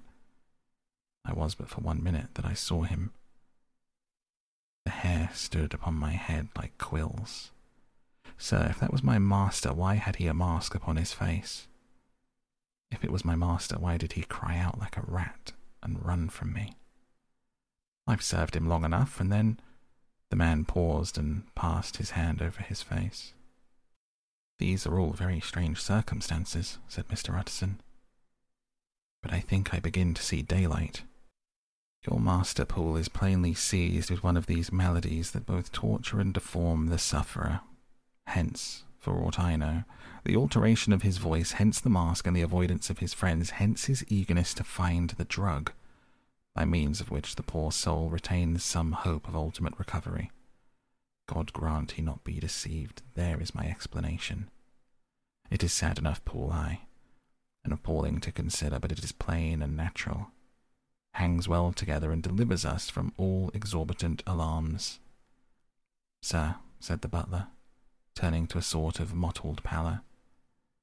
That thing was not my master, and there's the truth. My master, here he looked around him and began to whisper, is a tall, fine build of a man. This was more of a dwarf. Utterson attempted to protest. Sir, cried Poole, do you think I do not know my master after twenty years? Do you think I do not know where his head comes to in the cabinet door where I saw him every morning of my life? No, sir. That thing in the mask was never Dr. Jekyll. God knows what it was, but it was never Dr. Jekyll. And it is the belief of my heart that there was murder done. Poole, replied the lawyer, if you say that, it will become my duty to make certain. Much as I desire to spare your master's feelings, much as I am puzzled by this note, which seems to prove him to be still alive, I shall consider it my duty to break in that door. Mr. Utterson, that's talking, cried the butler. And now comes the second question, resumed Utterson. Who is going to do it? Why, you and me, sir, was the undaunted reply. That's very well said, returned the lawyer. And whatever comes of it, I shall make it my business to see you are no loser. There's an axe in the theatre, continued Poole, and you might take the kitchen poker for yourself. The lawyer took that rude but weighty instrument into his hand and balanced it. Do you know, Poole, he said, looking up, you and I are about to place ourselves in a position of some peril. You may say so, sir, indeed, returned the butler. It is well, then, that we should be frank, said the other. We both think more than we have said. Let us make a clean breast. This masked figure that you saw, did you recognize it? Well, sir, it went so quick, and the creature was so doubled up that I could hardly swear to it. But if you mean, was it Mr. Hyde? Why, yes, I think it was. You see, it was much of the same bigness, and it had the same quick, light way with it. Then who else could have gotten into the laboratory door? You've not forgot, sir, that at the time of the murder he had still the key with him? But that's not all. I don't know, Mr. Utterson, have you ever met this Mr. Hyde? Yes, said the lawyer. I once spoke with him. Then you must know as well the rest of us. Then you must know as well as the rest of us. There was something queer about that gentleman. Something that gave a man a turn. I don't know rightly how to say it, sir. Beyond this, you felt in your marrow kind of cold and thin. I own I felt something of what you describe, said Mr. Utterson. Quite so, sir, returned Poole. Well, when that masked thing like a monkey jumped from among the chemicals and whipped into the cabinet, it went down my spine like ice. I know it's not evidence, Mr. Utterson, I'm book learned enough for that. But a man has his feelings, and I give you my Bible word. It was Mr. Hyde. Aye, aye, said the lawyer. My fears incline to the same point. Evil, I fear, founded. Evil was sure to come of that connection. I truly I believe you. I believe poor Harry is killed, and I believe his murderer, for what purpose God alone can tell, is still lurking in his victim's room. Well, let our name be vengeance. Call Bradshaw. The footman came at the summons, very white and nervous. Pull yourself together, Bradshaw, said the lawyer. This suspense, I know, is telling upon all of you, but it is now our intention to make an end of it. Poole here and I are going to force our way into the cabinet. If all is well, my shoulders are broad enough to bear the blame. Meanwhile, lest anything should really be amiss, or any malefactor seek to escape by the back, you and the boy must go round the corner with a pair of good sticks and take your post at the laboratory door. We give you ten minutes to get to your stations. As Bradshaw left, the lawyer looked at his watch. And now, Poole, let us get to ours. Taking the poker under his arm, led the way into the yard. The scud had banked over the moon, and it was now quite dark. The wind, which only broke in puffs and draughts into that deep well of a building, tossed the light of the candle to and fro about their steps until they came into the shelter of the theatre, where they sat down silently to wait. London hummed solemnly all around, but nearer at hand the stillness was only broken by the sounds of a footfall moving to and fro along the cabinet floor. So it will walk all day, sir, whispered Poole and the better part of the night. Only when a new sample comes from the chemist there's a bit of a break. It's an ill conscience that's such an enemy to rest. Sir, there's blood foully shed in every step of it, but hark again a little closer. Put your heart in your ears, Mr. Utterson. Tell me, is that the doctor's foot? The steps fell lightly and oddly with a certain swing, for all they went so slowly. It was different indeed from the heavy creaking tread of Henry Jekyll. Utterson sighed. Is there never anything else? he asked. Poole nodded. Once, he said. Once I heard it weeping. Weeping? How's that? said the lawyer, conscious of a sudden chill of horror. Weeping like a woman or a lost soul, said the butler. I came away with that upon my heart, that I could have wept too. But now the ten minutes drew to an end. Poole disinterred the axe from under a stack of packing straw. The candle was set upon the nearest table to light them to the attack. And they drew near with bated breath to where that patient foot was still going, up and down, up and down, in the quiet of the night. Jekyll, cried Utterson with a loud voice, I demand to see you. He paused a moment, but there came no reply. I give you fair warning. Our suspicions are aroused, and I must and shall see you. If not by fair means, then by foul. If not of your consent, then by brute force. Utterson, said the voice, for God's sake, have mercy. That's not Jekyll's voice. It's Hyde's, cried Utterson. Down with the door, Poole. Poole swung the axe over his shoulder. The blow shook the building. The red door leaped against the lock and hinges. A dismal screech, as of mere animal terror, rang from the cabinet. Up went the axe again, and again the panels crashed and the frame bounded. Four times the blow fell, but the wood was tough and the fittings were of excellent workmanship, and it was not until the fifth that the lock burst and the wreck of the door fell inwards on the carpet. The besiegers, appalled by their own riot and the stillness that had succeeded, stood back a little and peered in. There lay the cabinet before their eyes in the quiet lamplight, a good fire glowing and chattering on the hearth, the kettle singing its thin strain, a drawer or two open, papers neatly set forth on the business table. Nearer the fire, things laid out for tea.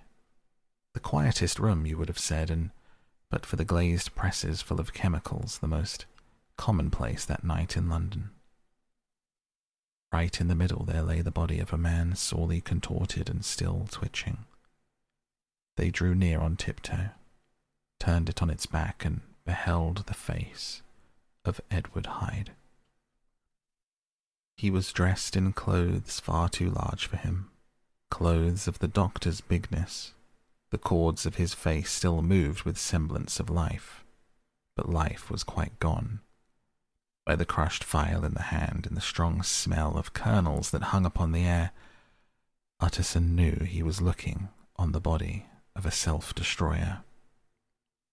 We've come too late, he said sternly.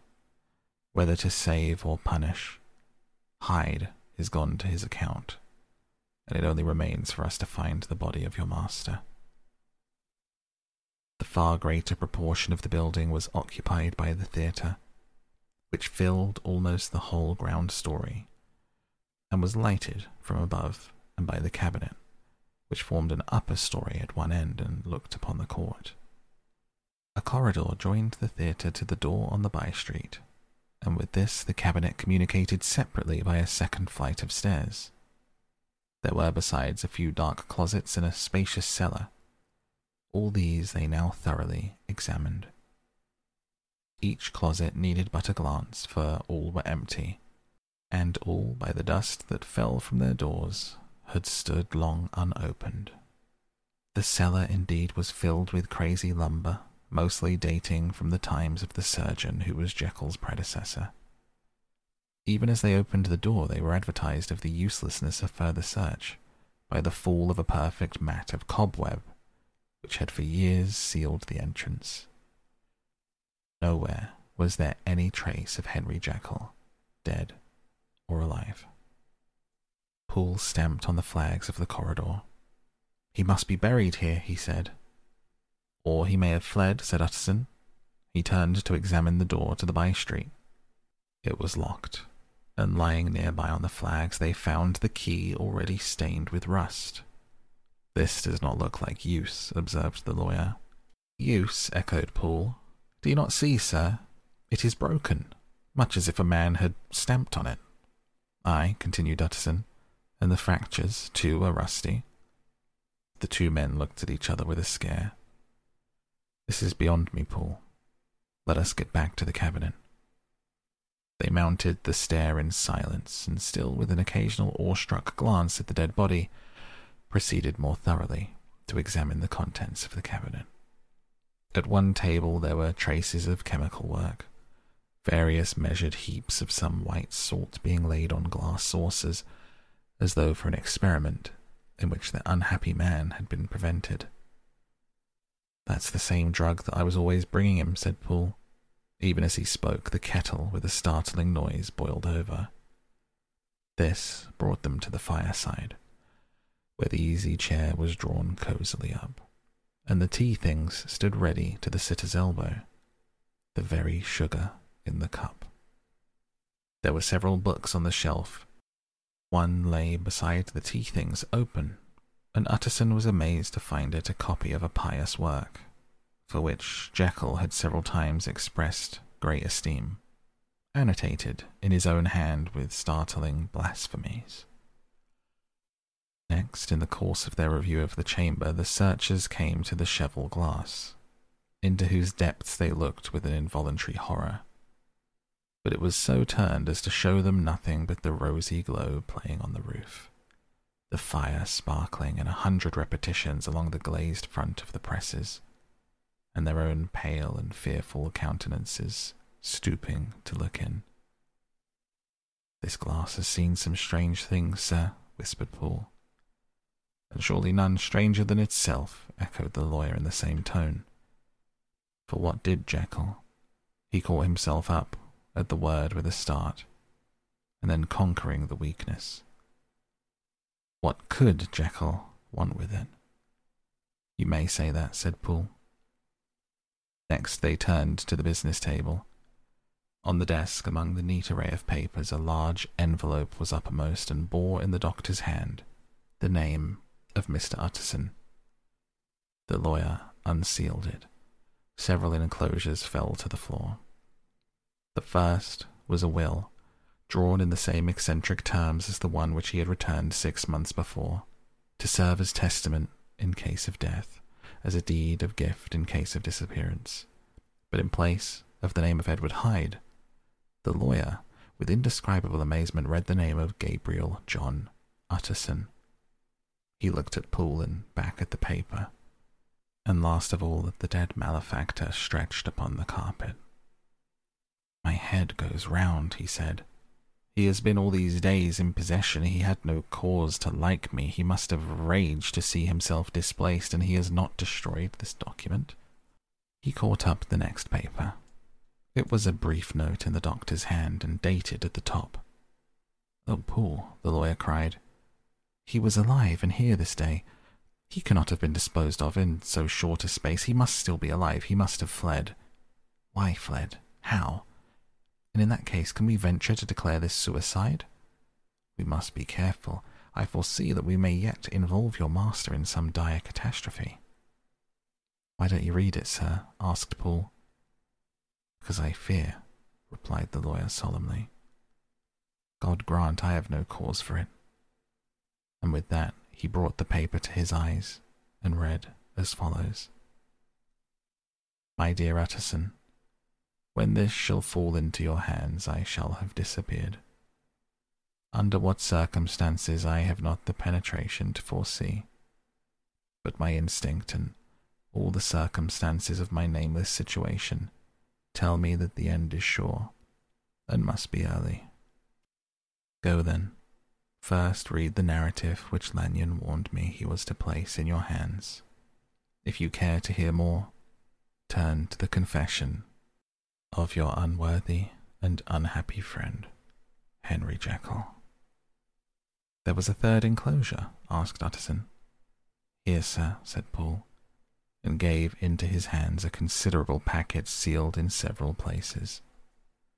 The lawyer put it in his pocket. I would say nothing of this paper. If your master has fled or is dead, we may at least save his credit. It's now ten. I must go home and read these documents in quiet, but I shall be back before midnight, where we shall send for the police. They went out, locking the door of the theatre behind them, and Utterson, once more leaving the servants gathered around the fire in the hall, trudged back to his office to read the two narratives in which this mystery was to be explained.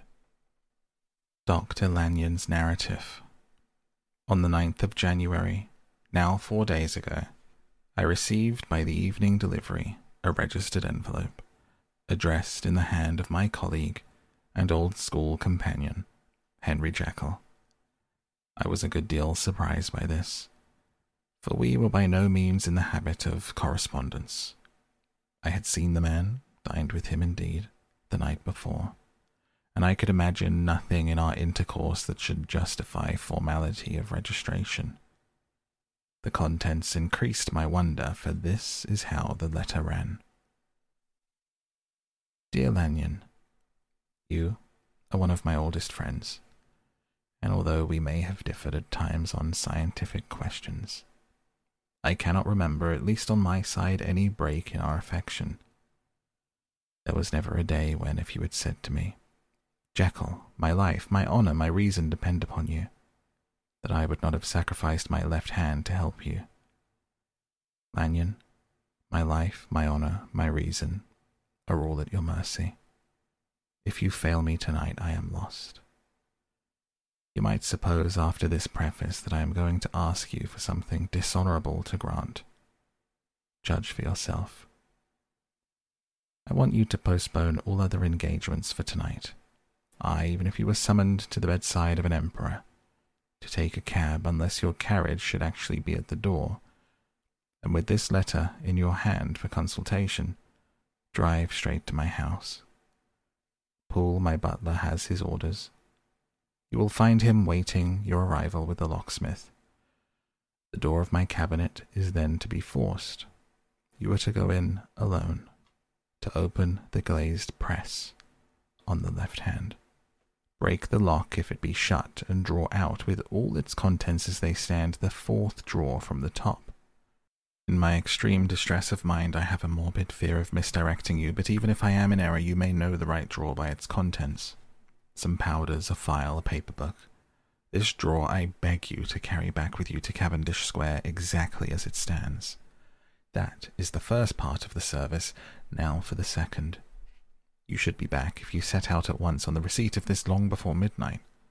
But I will leave you that amount of margin, not only in the fear of one of those obstacles that neither can be prevented nor foreseen, but because an hour when your servants are in bed is to be preferred for what will then remain to do.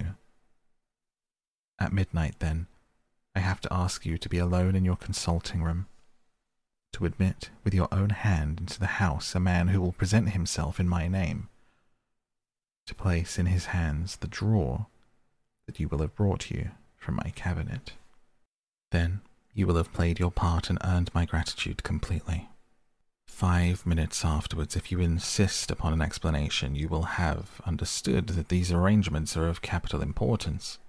Find that by the neglect of one of them, fantastic as they must appear, you might have charged your conscience with my death or the shipwreck of my reason.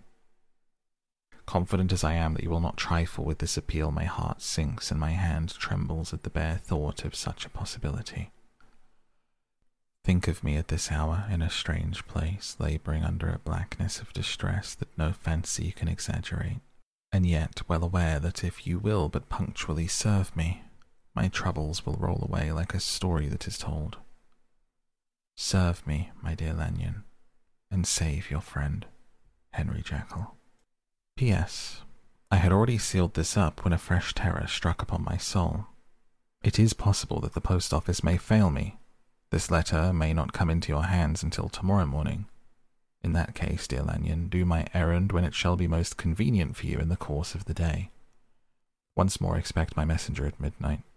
It may then already be too late, and if the night passes without event, you will know that you have seen the last of Henry Jekyll. Upon the reading of this letter, I made sure my colleague was insane. But till that was proved beyond possibility of a doubt, I felt bound to do as he requested. The less I understood of this farrago, the less I was in a position to judge of its importance. An appeal so worded could not be set aside without a grave responsibility. I rose accordingly from the table, got into a hansom, and drove straight to Jekyll's house. The butler was awaiting my arrival. He had received by the same post as mine a registered letter of instruction, and had sent at once for a locksmith and a carpenter. The tradesmen came while we were yet speaking, and we moved in a body to old Dr. Denman's surgical theatre, from which, as you are doubtless aware, Jekyll's private cabinet is most conveniently entered. The door was very strong, the lock excellent. The carpenter avowed he would have great trouble and have to do more damage, if force were to be used. The locksmith was near despair. But the last was a handy fellow, and after two hours' work the door stood open. The press marked E was unlocked, and I took out the drawer, had it filled with straw, tied in a sheet, and returned with it to Cavendish Square. Here I proceeded to examine its contents. The powders were neatly enough made up, but not with the nicety of the dispensing chemist, so it was plain they were of Jekyll's private manufacture. When I opened one of the wrappers, I found what seemed to me a simple crystalline salt of a white colour. The phial to which I next turned my attention might have been about half full of blood red liquor, which was highly pungent to the sense of smell and seemed to me to contain phosphorus and some volatile ether. At the other ingredients I could make no guess. The book was an ordinary version book and contained little but a series of dates. These covered a period of many years, but I observed that the entries ceased nearly a year ago and quite abruptly. Here and there a brief remark was appended to a date, usually no more than a single word, double, occurring perhaps six times in a total of several hundred entries and once very early in the list, followed by several marks of exclamation. Total failure. All this, though, whetted my curiosity, told me little that was definite. Here were a phial of some sort, and the record of a series of experiments that had led, like too many of Jekyll's investigations, to no end of practical usefulness. How could the presence of these articles in my house affect either the honour, sanity, or life of my flighty colleague? If his messenger could go to one place, why could he not go to another? Even granting some impediment, why was this gentleman to be received by me in secret? The more I reflected, the more convinced I grew that I was dealing with a case of cerebral disease.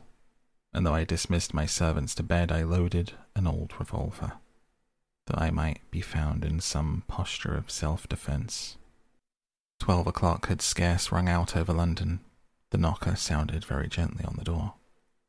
I went myself at the summons and found a small man crouching against the pillars of the portico. Are you come from Dr. Jekyll? I asked. He told me, yes, by a constrained gesture. When I had bidden him enter, he did not obey me without a searching backward glance into the darkness of the square.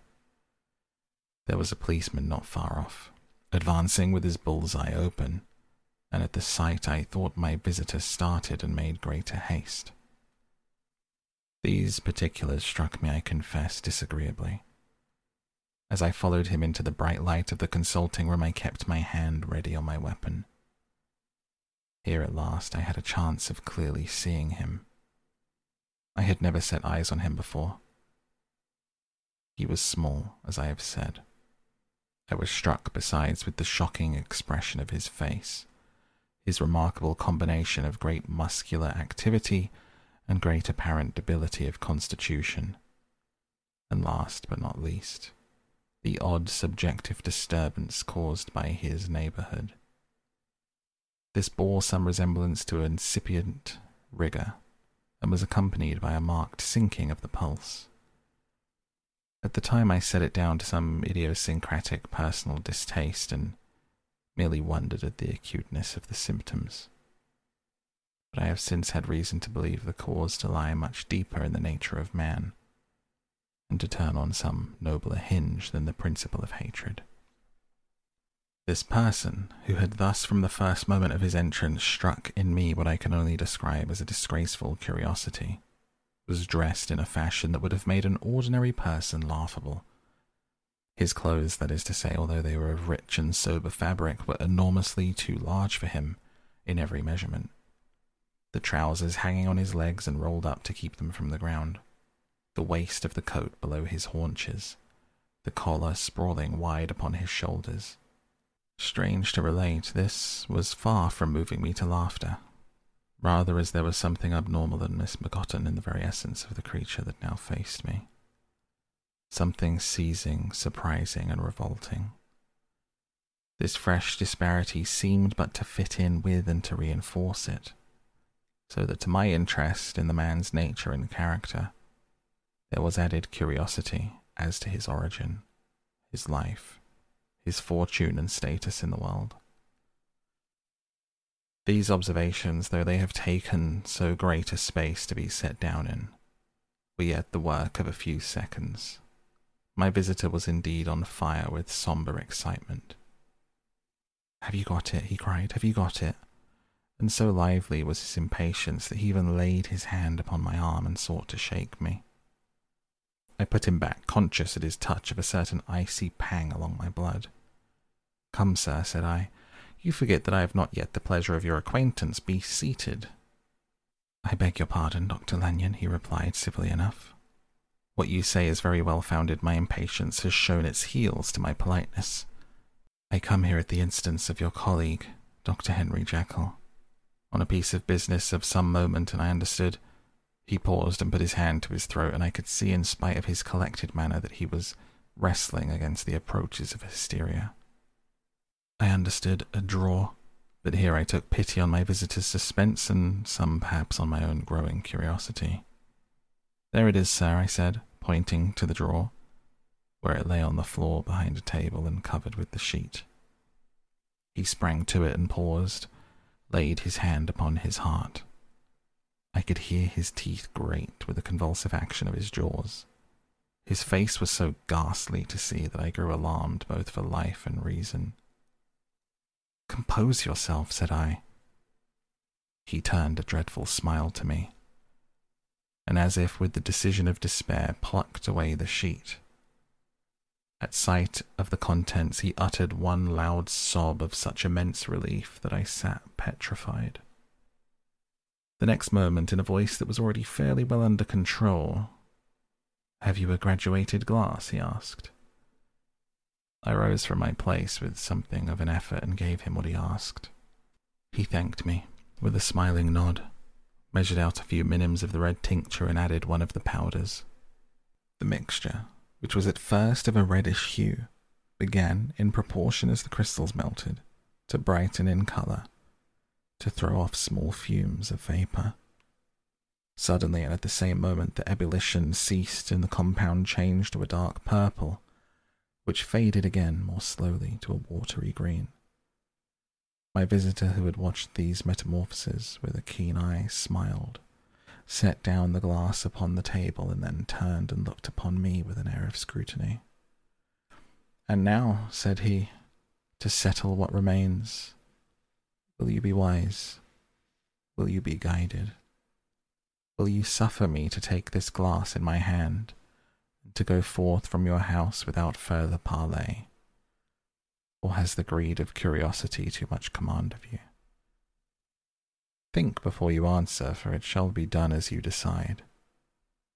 As you decide, you shall be left as you were before, and neither richer nor wiser, unless the sense of service rendered to a man in mortal distress may be counted as a kind of riches of the soul. Or, if you shall so prefer to choose, a new province of knowledge and avenues to fame and power shall be laid upon you.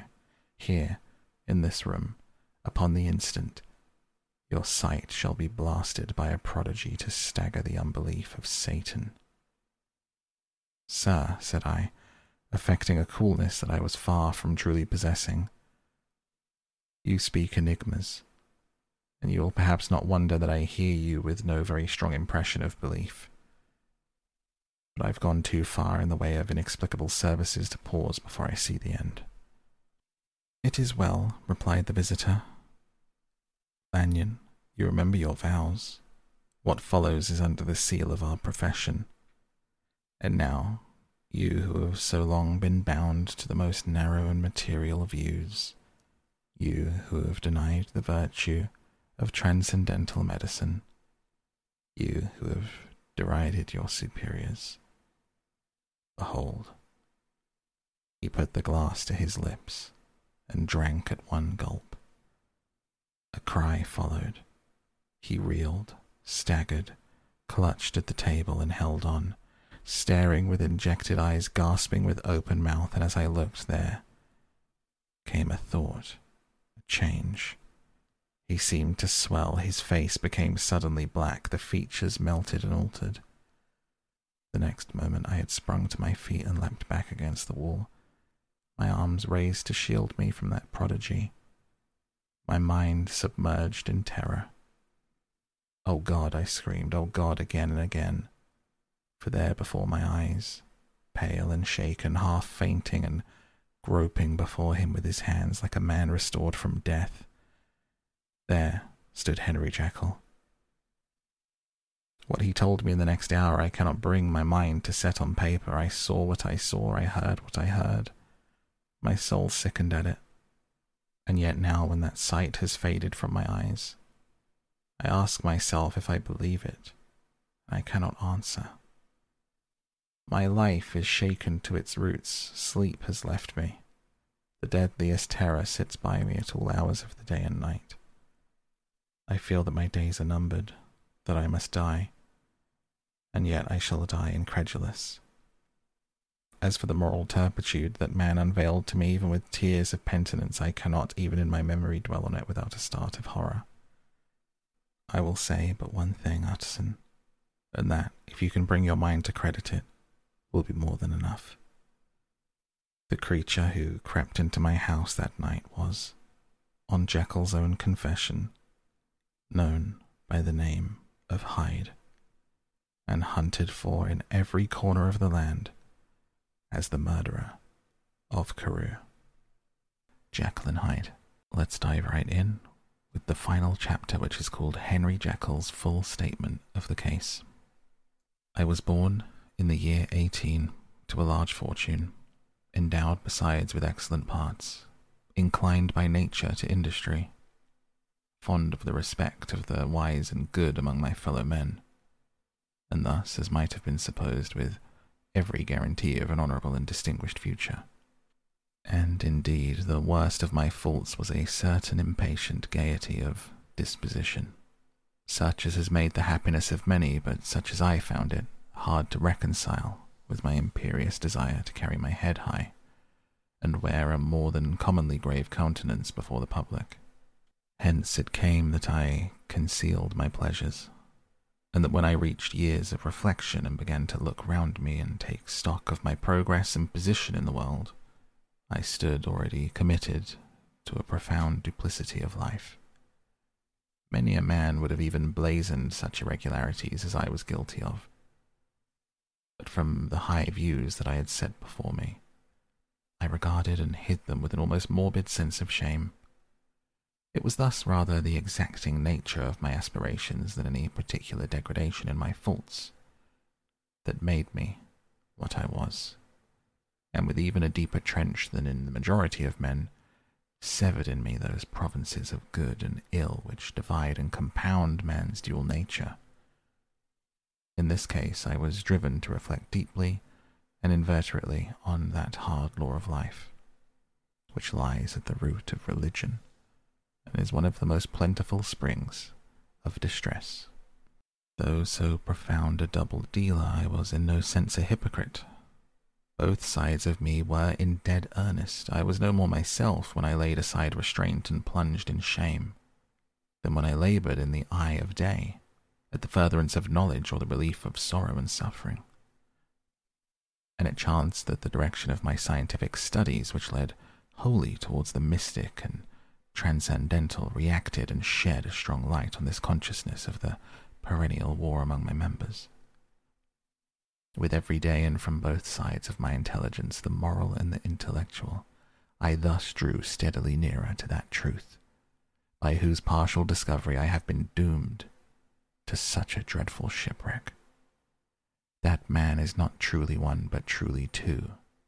I say two because the state of my own knowledge does not pass beyond that point. Others will follow, others will outstrip me on the same lines. And I hazard the guess that man will be ultimately known for a mere polity of multifarious, incongruous, and independent denizens. I, for my part, from the nature of my life, advanced infallibly in one direction and in one direction only. It was on the moral side, and in my person that I learned to recognize the thorough and primitive duality of man. I saw that of the two natures that contended in the field of my consciousness, even if I could rightly be said to be either, it was only because I was radically both. And from an early date, even before the course of my scientific discoveries had begun to suggest the most naked possibility of such a miracle, I had learned to dwell with pleasure as a beloved daydream on the thought of the separation of these elements. If each, I told myself, could be housed in separate identities, life would be relieved of all that was unbearable. The unjust might go his way, delivered from the aspirations and remorse of his more upright twin, and the just could walk steadfastly and securely on his upward path, doing the good things in which he found his pleasure, and no longer exposed to disgrace and penitence by the hands of this extraneous evil. It is the curse of mankind that in the agonized womb of consciousness these polar twins should be continuously struggling. How, then, were they dissociated? I was so far in my reflections when, as I have said, a sidelight began to shine upon the subject from the laboratory table. I began to perceive more deeply than it has ever yet been stated the trembling immateriality, the mist like transience of this seemingly so solid body in which we walk attired. Certain agents I found to have the power to shake and pluck back that fleshly vestment, even as wind might toss the curtains of a pavilion. For two good reasons, I will not enter deeply into this scientific branch of my confession. First, because I have been made to learn the doom and burden of our life is bound forever on man's shoulders. And when the attempt is made to cast it off, it but returns upon us with more unfamiliar and more awful pressure. Second, because as my narrative will make, alas, too evident, my discoveries were incomplete. Enough then that I not only recognized my natural body from the mere aura and effulgence of certain of the powers that made up my spirit, but managed to compound a drug by which these powers should be dethroned from their supremacy, and a second form and countenance substituted none the less natural to me because they were the expression and bore the stamp of lower elements in my soul. I hesitated long before I put this theory to the test of practice.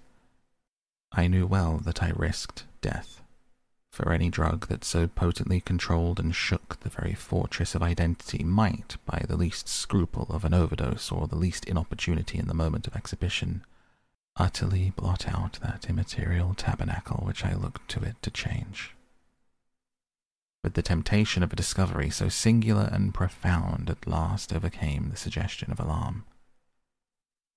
I had long since prepared my tincture. I purchased at once from a firm of wholesale chemists a large quantity of a particular salt, which I knew from my experiments to be the last ingredient required. And late one accursed night I compounded the elements, watched them boil, and smoke together in the glass and when the ebullition had subsided, with a strong glow of courage I drank off the potion. The most racking pang succeeded a grinding in the bones, a deadly nausea, and a horror of the spirit that cannot be exceeded at the hour of birth or death. Then these agonies began swiftly to subside, and I came to myself as if out of a great sickness. There was something strange in my sensations, something indescribably new and from its very novelty, incredibly sweet. I felt younger, lighter, happier in body. Within, I was conscious of a heady recklessness, a current of disordered sensual images running like a mill race in my fancy.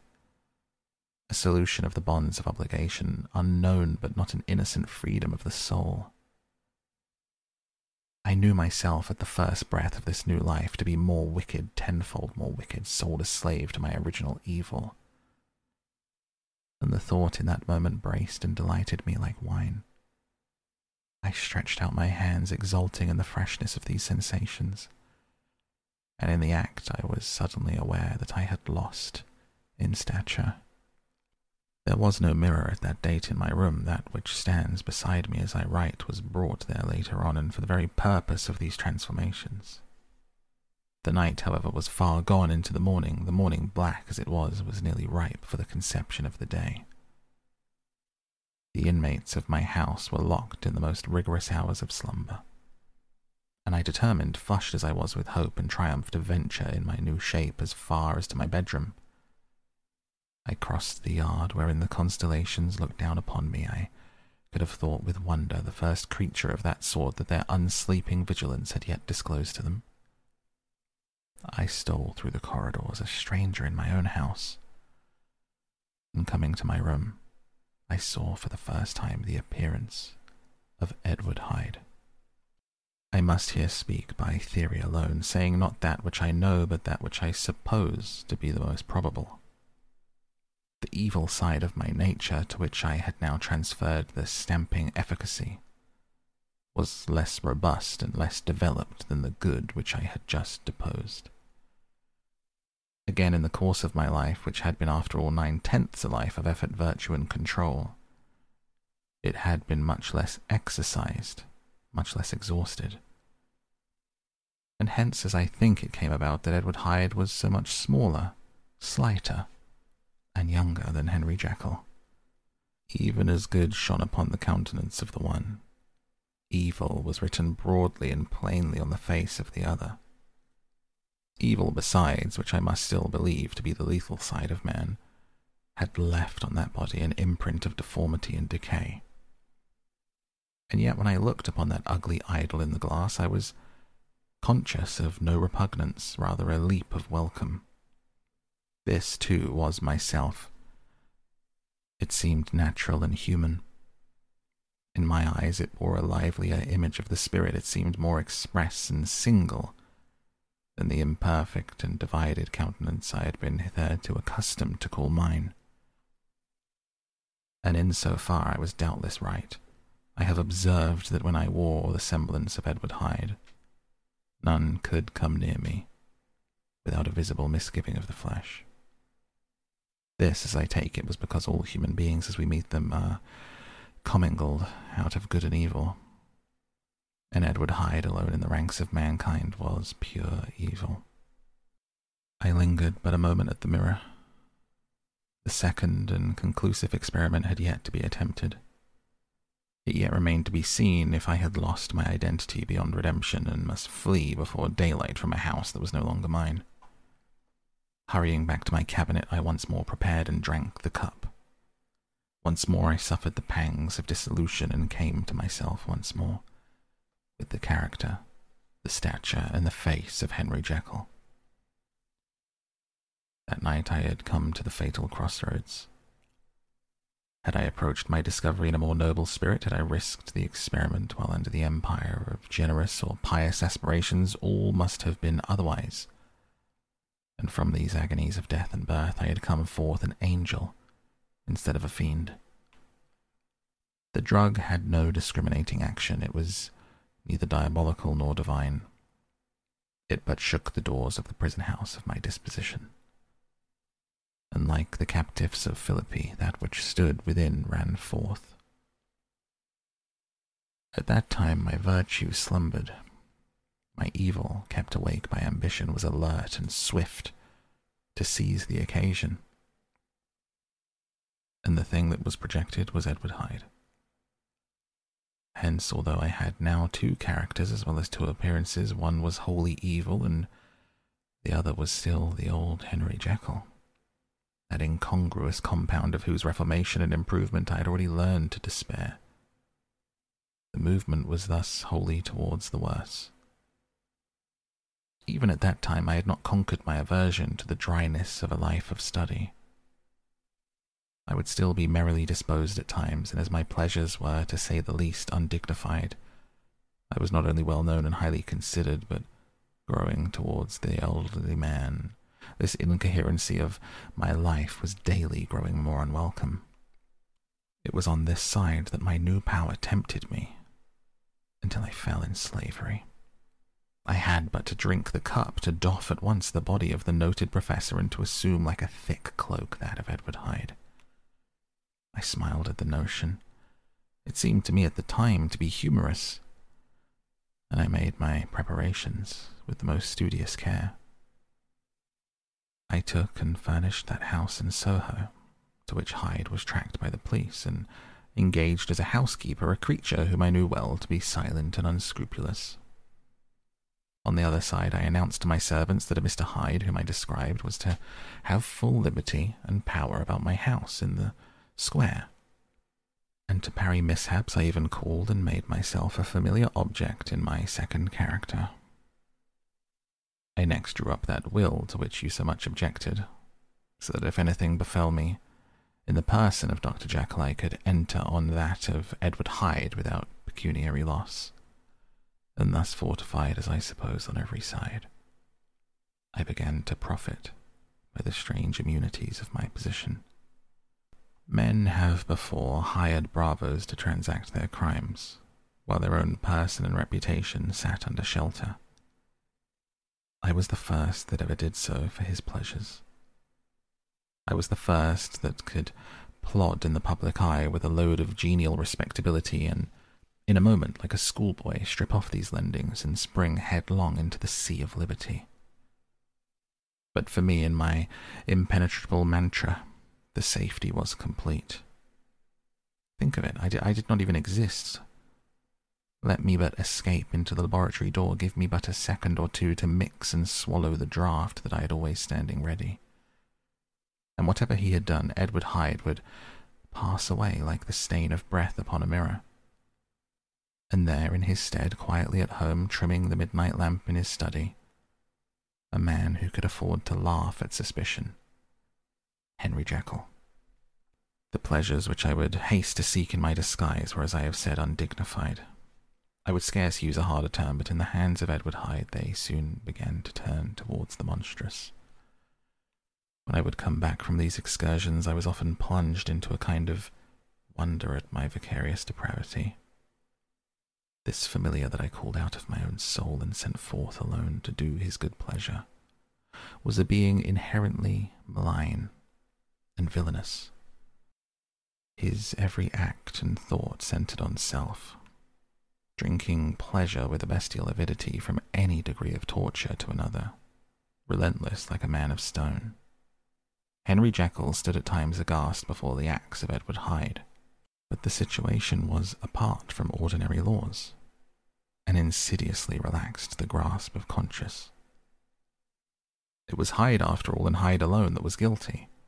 Jekyll was no worse. He woke again to his good qualities seemingly unimpaired. He would even make haste, where it was possible, to undo the evil done by Hyde, and thus his conscience slumbered into the details of the infamy at which I thus connived, for even now I can scarce grant that I committed it. I have no design of entering. I mean but to point out the warnings and the successive steps with which my chastisement approached. I met with one accident which, as it brought on no consequence, I shall no more than mention. An act of cruelty to a child aroused against me the anger of a passer-by, whom I recognized the other day in the person of your kinsman, the doctor and the child's family joined him. There were moments when I feared for my life, and at last, in order to pacify their too just resentment, Edward Hyde had to bring them to the door and pay them in a cheque drawn in the name of Henry Jekyll. But this danger was easily eliminated from the future by opening an account at another bank in the name of Edward Hyde himself. and when, by sloping my own hand backward, I had supplied my double with a signature, I thought I sat beyond the reach of fate. Some two months before the murder of Sir Danvers, I had been out for one of my adventures. I had returned at a late hour and woke the next day in bed with odd sensations. It was in vain that I looked about me, in vain I saw the decent furniture and tall proportions of my room in the square. In vain that I recognized the pattern of the bed curtains and the design of the mahogany furniture. Something still kept insisting that I was not where I was, that I had not wakened where I seemed to be, but in the little room in Soho where I was accustomed to sleep in the body of Edward Hyde. I smiled to myself and in my psychological way, began lazily to inquire all the elements of this illusion. Occasionally, even as I did so, dropping back into a comfortable morning doze. I was still so engaged when, in one of my more wakeful moments, my eyes fell upon my hand. Now, the hand of Henry Jekyll, as you have often remarked, was professional in shape and size. It was large and firm, white and comely but the hand which I now saw clearly enough in the yellow light of the mid London morning, lying half shut on the bedclothes, was lean, corded, knuckly, of a dusky pallor and thickly shaded with a swart growth of hair. It was the hand of Edward Hyde. I must have stared upon it for near half a minute, sunk as I was in this mere stupidity of wonder before terror woke up in my breast as sudden and startling as the crash of cymbals. Bounding from my bed, I rushed to the mirror. At the sight that met my eyes, my blood was changed into something exquisitely thin and icy. Yes, I had gone to bed Henry Jekyll and I had awakened Edward Hyde. How was this to be explained? I asked myself, and then, with another bound of terror, how was it to be remedied? It was well on in the morning. The servants were up. All my drugs were in the cabinet. A long journey down two pairs of stairs, through the back passage, across the open court, and through an anatomical theatre, from where I was then standing, horror struck.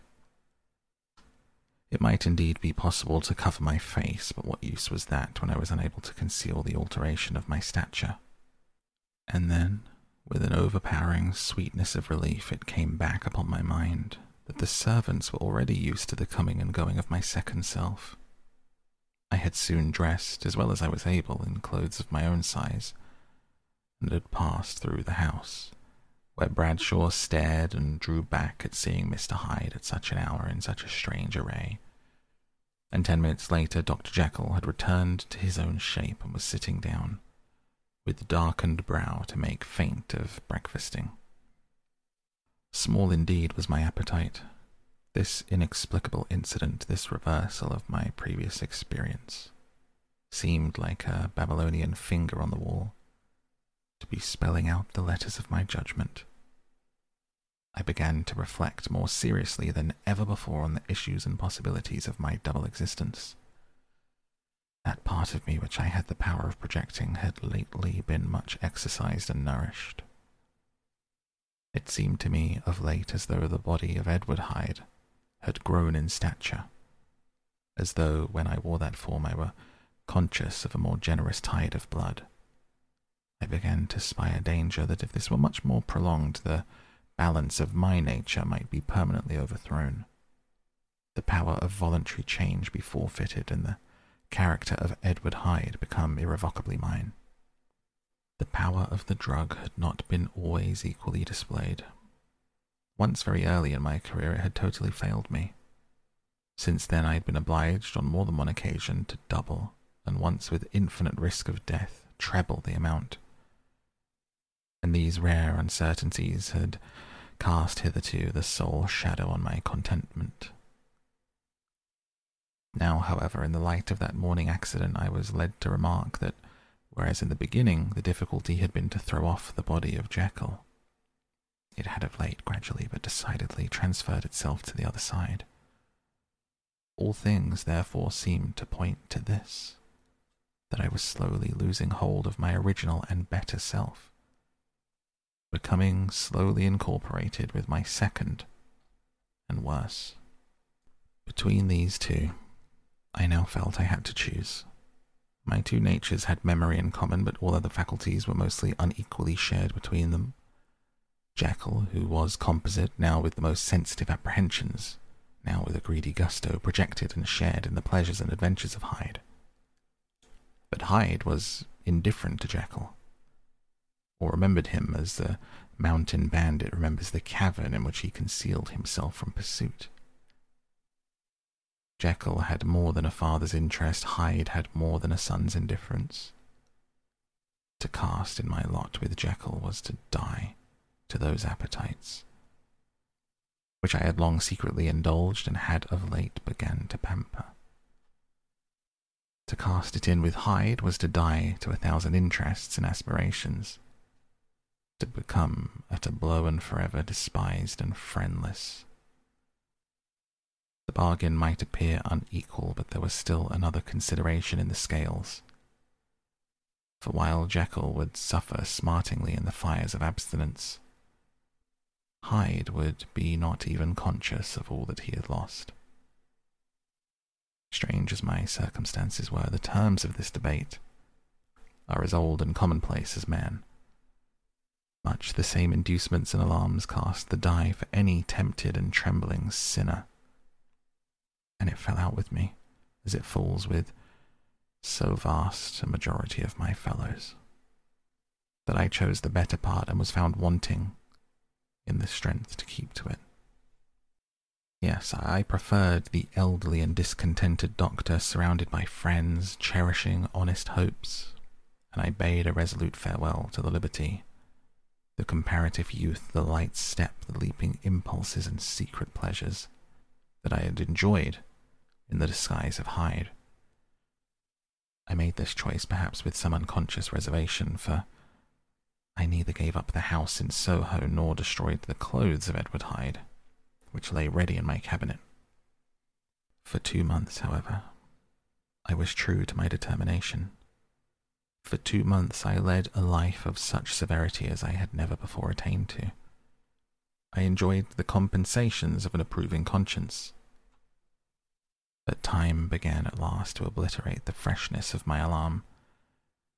The praises of conscience began to grow into a thing, of course. I began to be tortured with throes and longings, as of Hyde struggling after freedom and at last, in an hour of moral weakness, I once again compounded and swallowed the transforming draught. I do not suppose that when a drunkard reasons with himself upon his vice, he is once out of five hundred times affected by the dangers that he runs through. His brutish physical insensibility, neither had I, long as I had considered my position, made enough allowance for the complete moral insensibility, the insensate readiness to evil which were the leading characters of Edward Hyde. Yet it was by these that I was punished. My devil had been long caged, he came out roaring. I was conscious, even when I took the draught, of a more unbridled, a more furious propensity to ill. It must have been this, I suppose, that stirred in my soul that tempest of impatience with which I listened to the civilities of my unhappy victim. I declare at least before God, no man morally sane could have been guilty of that crime upon so pitiful a provocation, and that I struck in no more reasonable spirit than that in which a sick child may break a plaything. That I had voluntarily stripped myself of all of those balancing instincts, by which even the worst of us continues to walk with some degree of steadiness among temptation and in my case, to be tempted, however slightly, was to fall.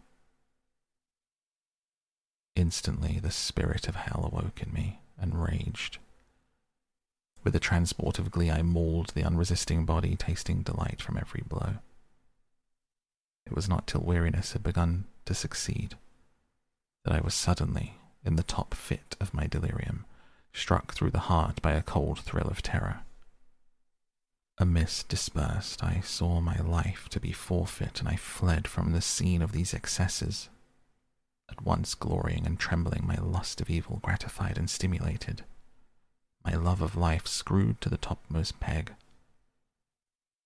I ran to the house in Soho and, to make assurance doubly sure, destroyed my papers. Thence I set out through the lamplit streets, in the same divided ecstasy of mind, gloating on my crime light-headedly, devising others in the future, and still hastening and hearkening in my wake for the steps of the avenger. Hyde had a song upon his lips as he compounded the draught, and as he drank it, pledged the dead man. The pangs of transformation had not done tearing him. Before Henry Jekyll, with streaming tears of gratitude and remorse, had fallen upon his knees and lifted his clasped hands to God. The veil of self indulgence was rent from head to foot. I saw my life as a whole. I followed it up from the days of childhood, when I had walked with my father's hands and through the self denying toils of my professional life, to arrive again and again with the same sense of unreality at the damned horrors of the evening. I could have screamed aloud. I sought with tears and prayers to smother down the crowd of hideous images and sounds which my memory swarmed against me. And still, between the petitions, the ugly face of my iniquity stared into my soul. As the acuteness of this remorse began to die away, it was succeeded by a sense of joy. The problem of my conduct was solved. Hyde was thenceforth impossible. Whether I would or not, I was now confined to the better part of my existence. How I rejoiced to think of it! With what willing humility I embraced anew the restrictions of natural life. With what sincere renunciation I locked the door by which I had so often gone and come, and ground the key under my heel. The next day came the news that the murder had been overlooked, that the guilt of Hyde was patent to the world, and that the victim was a man high in public estimation. It was not only a crime, it had been a tragic folly. I think I was glad to know it. I think I was glad to have my better impulses thus buttressed and guarded by the terrors of the scaffold. Jekyll was my city of refuge. Let but Hyde peep out an instant, and the hands of all men would be raised to take and slay him. I resolved in my future conduct to redeem the past, and I can say with honesty that my resolve was fruitful of some good. You know yourself how earnestly in the last months of the last year I labored to relieve suffering. You know how much was done for others, and that the days passed quietly, almost happily for myself. Nor can I truly say that I wearied of this uh, beneficent and innocent life. I think instead that I daily enjoyed it more completely. But I was still cursed with the duality of purpose and as the first edge of my penitence wore off, the lower side of me, so long indulged, so recently chained down, began to growl for license. Not that I dreamed of resuscitating Hyde, the bare idea of that would startle me to frenzy, no. It was in my own person that I was once more tempted to trifle with my conscience, and it was as an ordinary secret sinner that I at last fell before the assaults of temptation. There comes an end to all things. The most capacious measure is filled at last, and this brief condescension to my evil finally destroyed the balance of my soul. And yet I was not alarmed. The fall seemed natural, like a return to the old days before I made my discovery. It was a fine, clear January day wet underfoot, where the frost had melted but cloudless overhead. The Regent's Park was full of winter chirrupings and sweet with spring odors. I sat in the sun on a bench, the animal within me licking the chops of memory, the spiritual side a little drowsed, promising subsequent penitence, but not yet moved to begin. After all, I reflected I was like my neighbors, and then I smiled, comparing myself with other men, comparing my active goodwill with the lazy cruelty of their neglect. And at that very moment of that vainglorious thought, a qualm came over me. a horrid nausea, and with most deadly shuddering. These passed away and left me faint, and then as it in turned faintness subsided, I began to be aware of a change in the temper of my thoughts. A greater boldness, a contempt of danger, a solution of the bonds of obligation. I looked down, my clothes hung formlessly on shrunken limbs. The hands that lay on my knee were corded and hairy. I was once more Edward Hyde. A moment before I had been safe, of all men's respect, wealthy, beloved. The cloth laying for me in the dining room at home, and now I was the common quarry of mankind, hunted, houseless, a known murderer, thrall to the gallows. My reason wavered, but it did not fail me utterly. I have more than once observed that in my second character my faculties seem sharpened to a point, my spirits more tensely elastic. Thus it came about that where Jekyll perhaps might have succumbed, Hyde rose to the importance of the moment. My drugs were in one of the presses of my cabinet. How was I to reach them? That was the problem that, crushing my temples in my hands, I set myself to solve. The laboratory door I had closed. If I sought to enter it by the house, my own servants would consign me to the gallows. I saw I must employ another hand, and I thought of Lanyon. How was he to be reached? How persuaded? Supposing that I escaped capture in the streets, how was I to make my way into his presence? And how should I, an unknown and displeasing visitor, prevail on the famous physician to rifle the study of the colleague, Dr. Jekyll? Then I remembered that of my original character one part remained to me. I could write my own hand. And once I had conceived that kindling spark, the way that I must follow became lighted up from end to end. Thereupon I arranged my clothes as best I could. Summoning a passing hansom, I drove to a hotel in Portland Street, the name of which I chanced to remember. At my appearance, which was indeed comical enough, however tragic a fate these garments covered, the driver could not conceal his mirth. I gnashed my teeth upon him with a gust of devilish fury. The smile withered from his face. Happily for him, and more happily for myself, for in another instant I had certainly would have dragged him from his perch. At the inn as I entered, I looked about me with so black a countenance as made the attendants tremble. Not a look did they exchange at my presence, but obsequiously took my orders, led me to a private room, and brought me wherewithal to write. Hyde in danger of his life was a creature new to me. Shaken with inordinate anger, stung to the pitch of murder, lusting to inflict pain. Yet the creature was astute, mastered his fury with a great effort of the will, composed his two important letters, one to Lanyon, one to Poole, and that he might receive actual evidence of their being posted, sent them out with directions that they should be registered. Thenceforward he sat all day over the fire in the private room, gnawing his nails. There he dined, sitting alone with his fears, the waiter visibly quailing before his eye. And thence, when the night was fully come, he set forth in the corner of a closed cab, and was driven to and fro about the streets of the city. He, I say, I cannot say I, that child of hell had nothing human, nothing lived in him but fear and hatred.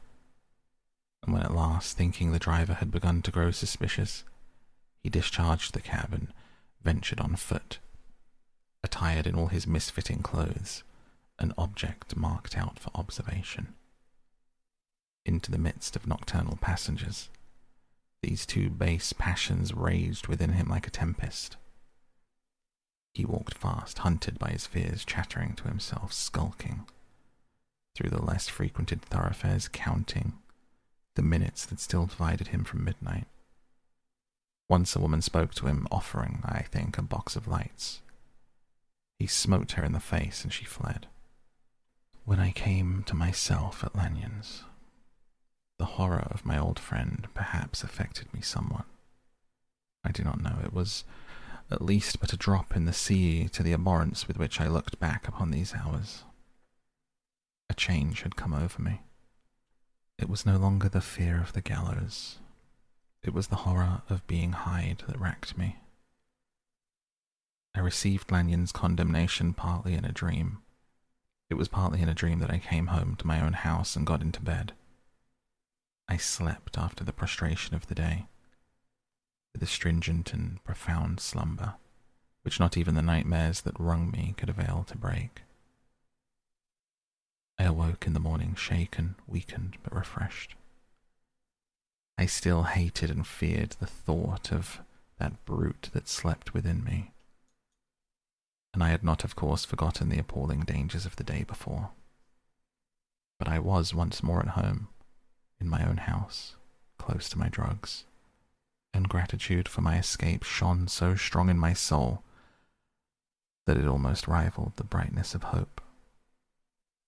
I was stepping leisurely across the court after breakfast, drinking the chill of the air with pleasure, when I was seized again with those indescribable sensations that heralded the change.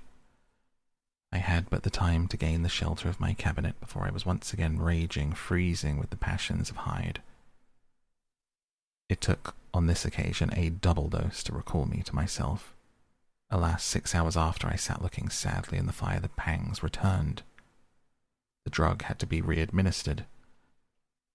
In short, from that day forth, it seemed only by a great effort, as of gymnastics, and only under the immediate stimulation of the drug that I was able to wear the countenance of Jekyll. At all hours of the day and night, I would be taken with a shudder. Above all, if I slept or dozed for a moment in my chair, it was always as Hyde that I awakened under the strain of this continually impending doom and by the sleeplessness to which I now condemned myself. Even beyond what I had thought possible to man, I became in my own person a creature eaten up, emptied by fever, languidly weak both in body and mind, solely occupied by one night, the horror of my other self. But when I slept or when the virtue of the medicine wore off, I would leap almost without transition.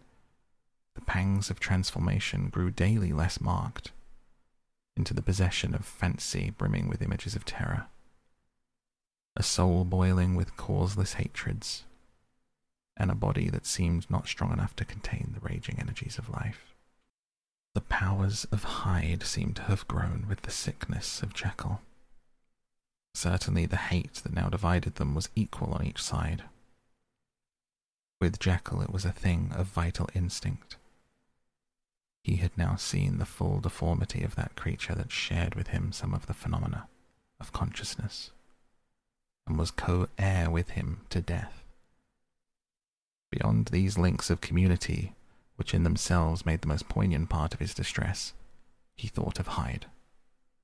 For all his energy of life, as of something not only hellish but inorganic this was the shocking thing. That the slime of the pit seemed to utter cries and voices, that the amorphous dust gesticulated and sinned, that what was dead and had no shape should usurp the offices of life. And this again, that the insurgent horror was knit to him closer than a wife, closer than an eye, lay caged in his flesh. When he heard it mutter and felt it struggle to be born, and at every hour of weakness, in the confidence of his slumber, prevailed against him, deposed him out of life. The hatred of Hyde for Jekyll was of a different order. His terror of the gallows drove him continually to commit temporary suicide, to return his subordinate station of a part instead of a person. But he loathed the necessity. He loathed the dependency into which Jekyll was fallen, and he resented the dislike with which he was himself regarded. Hence the ape-like tricks that he would play me, scrawling in my own hand blasphemies on the pages of my books, burning the letters and destroying the portrait of my father. Indeed, had it not been for his fear of death, he would have long ago ruined himself, in order to involve me in the ruin. But his love of life is wonderful. I go further, I who sicken and freeze at the mere thought of him when I recall the abjection and passion of this attachment. When I know how he fears my power to cut him off by suicide, I find it in my heart to pity him.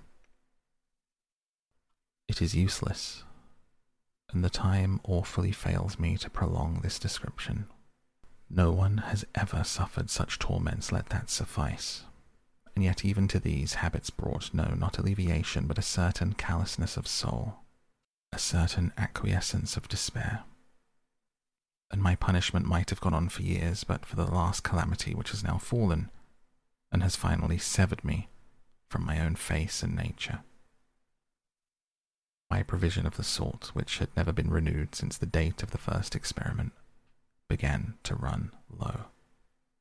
I sent out for a fresh supply and I mixed the draught. The ebullition followed, and the first change of colour, not the second, I drank it, and it was without efficiency. You will learn from Poole how I have had London ransacked, it was in vain. And I am persuaded that my first supply was impure, and that it was an unknown impurity which lent efficacy to the draught. About a week had passed, and I'm now finishing this statement under the influence of the last of the old powder. This, then, is the last time, short of a miracle, that Henry Jekyll can think his own thoughts or see his own face. Nor must I delay too long to bring my writing to an end for if my narrative has hitherto escaped destruction, it has been by a combination of great prudence and great good luck. Should the throes of change take me in the act of writing it, Hyde will tear it to pieces. But if some time shall have elapsed, after I have laid it by, his wonderful selfishness and circumscription to the moment will probably save it once again from the action of his ape like spite. And indeed, the doom that is closing on us both has already changed and crushed him. Half an hour from now, when I shall again and forever re-endue that hated personality, I know how I shall sit shuddering and weeping in my chair, or continue with the most strained and fear-struck ecstasy of listening, to pace up and down my room, my last earthly refuge, and give ear to every sound of menace? Will Hyde die upon the scaffold? Or will he find courage to release himself at the last moment? God knows. I am careless. This is my true hour of death. And what is to follow concerns another than myself. Here then, as I lay down the pen, and proceed to seal up my confession. I bring the life of that unhappy Henry Jekyll to an end.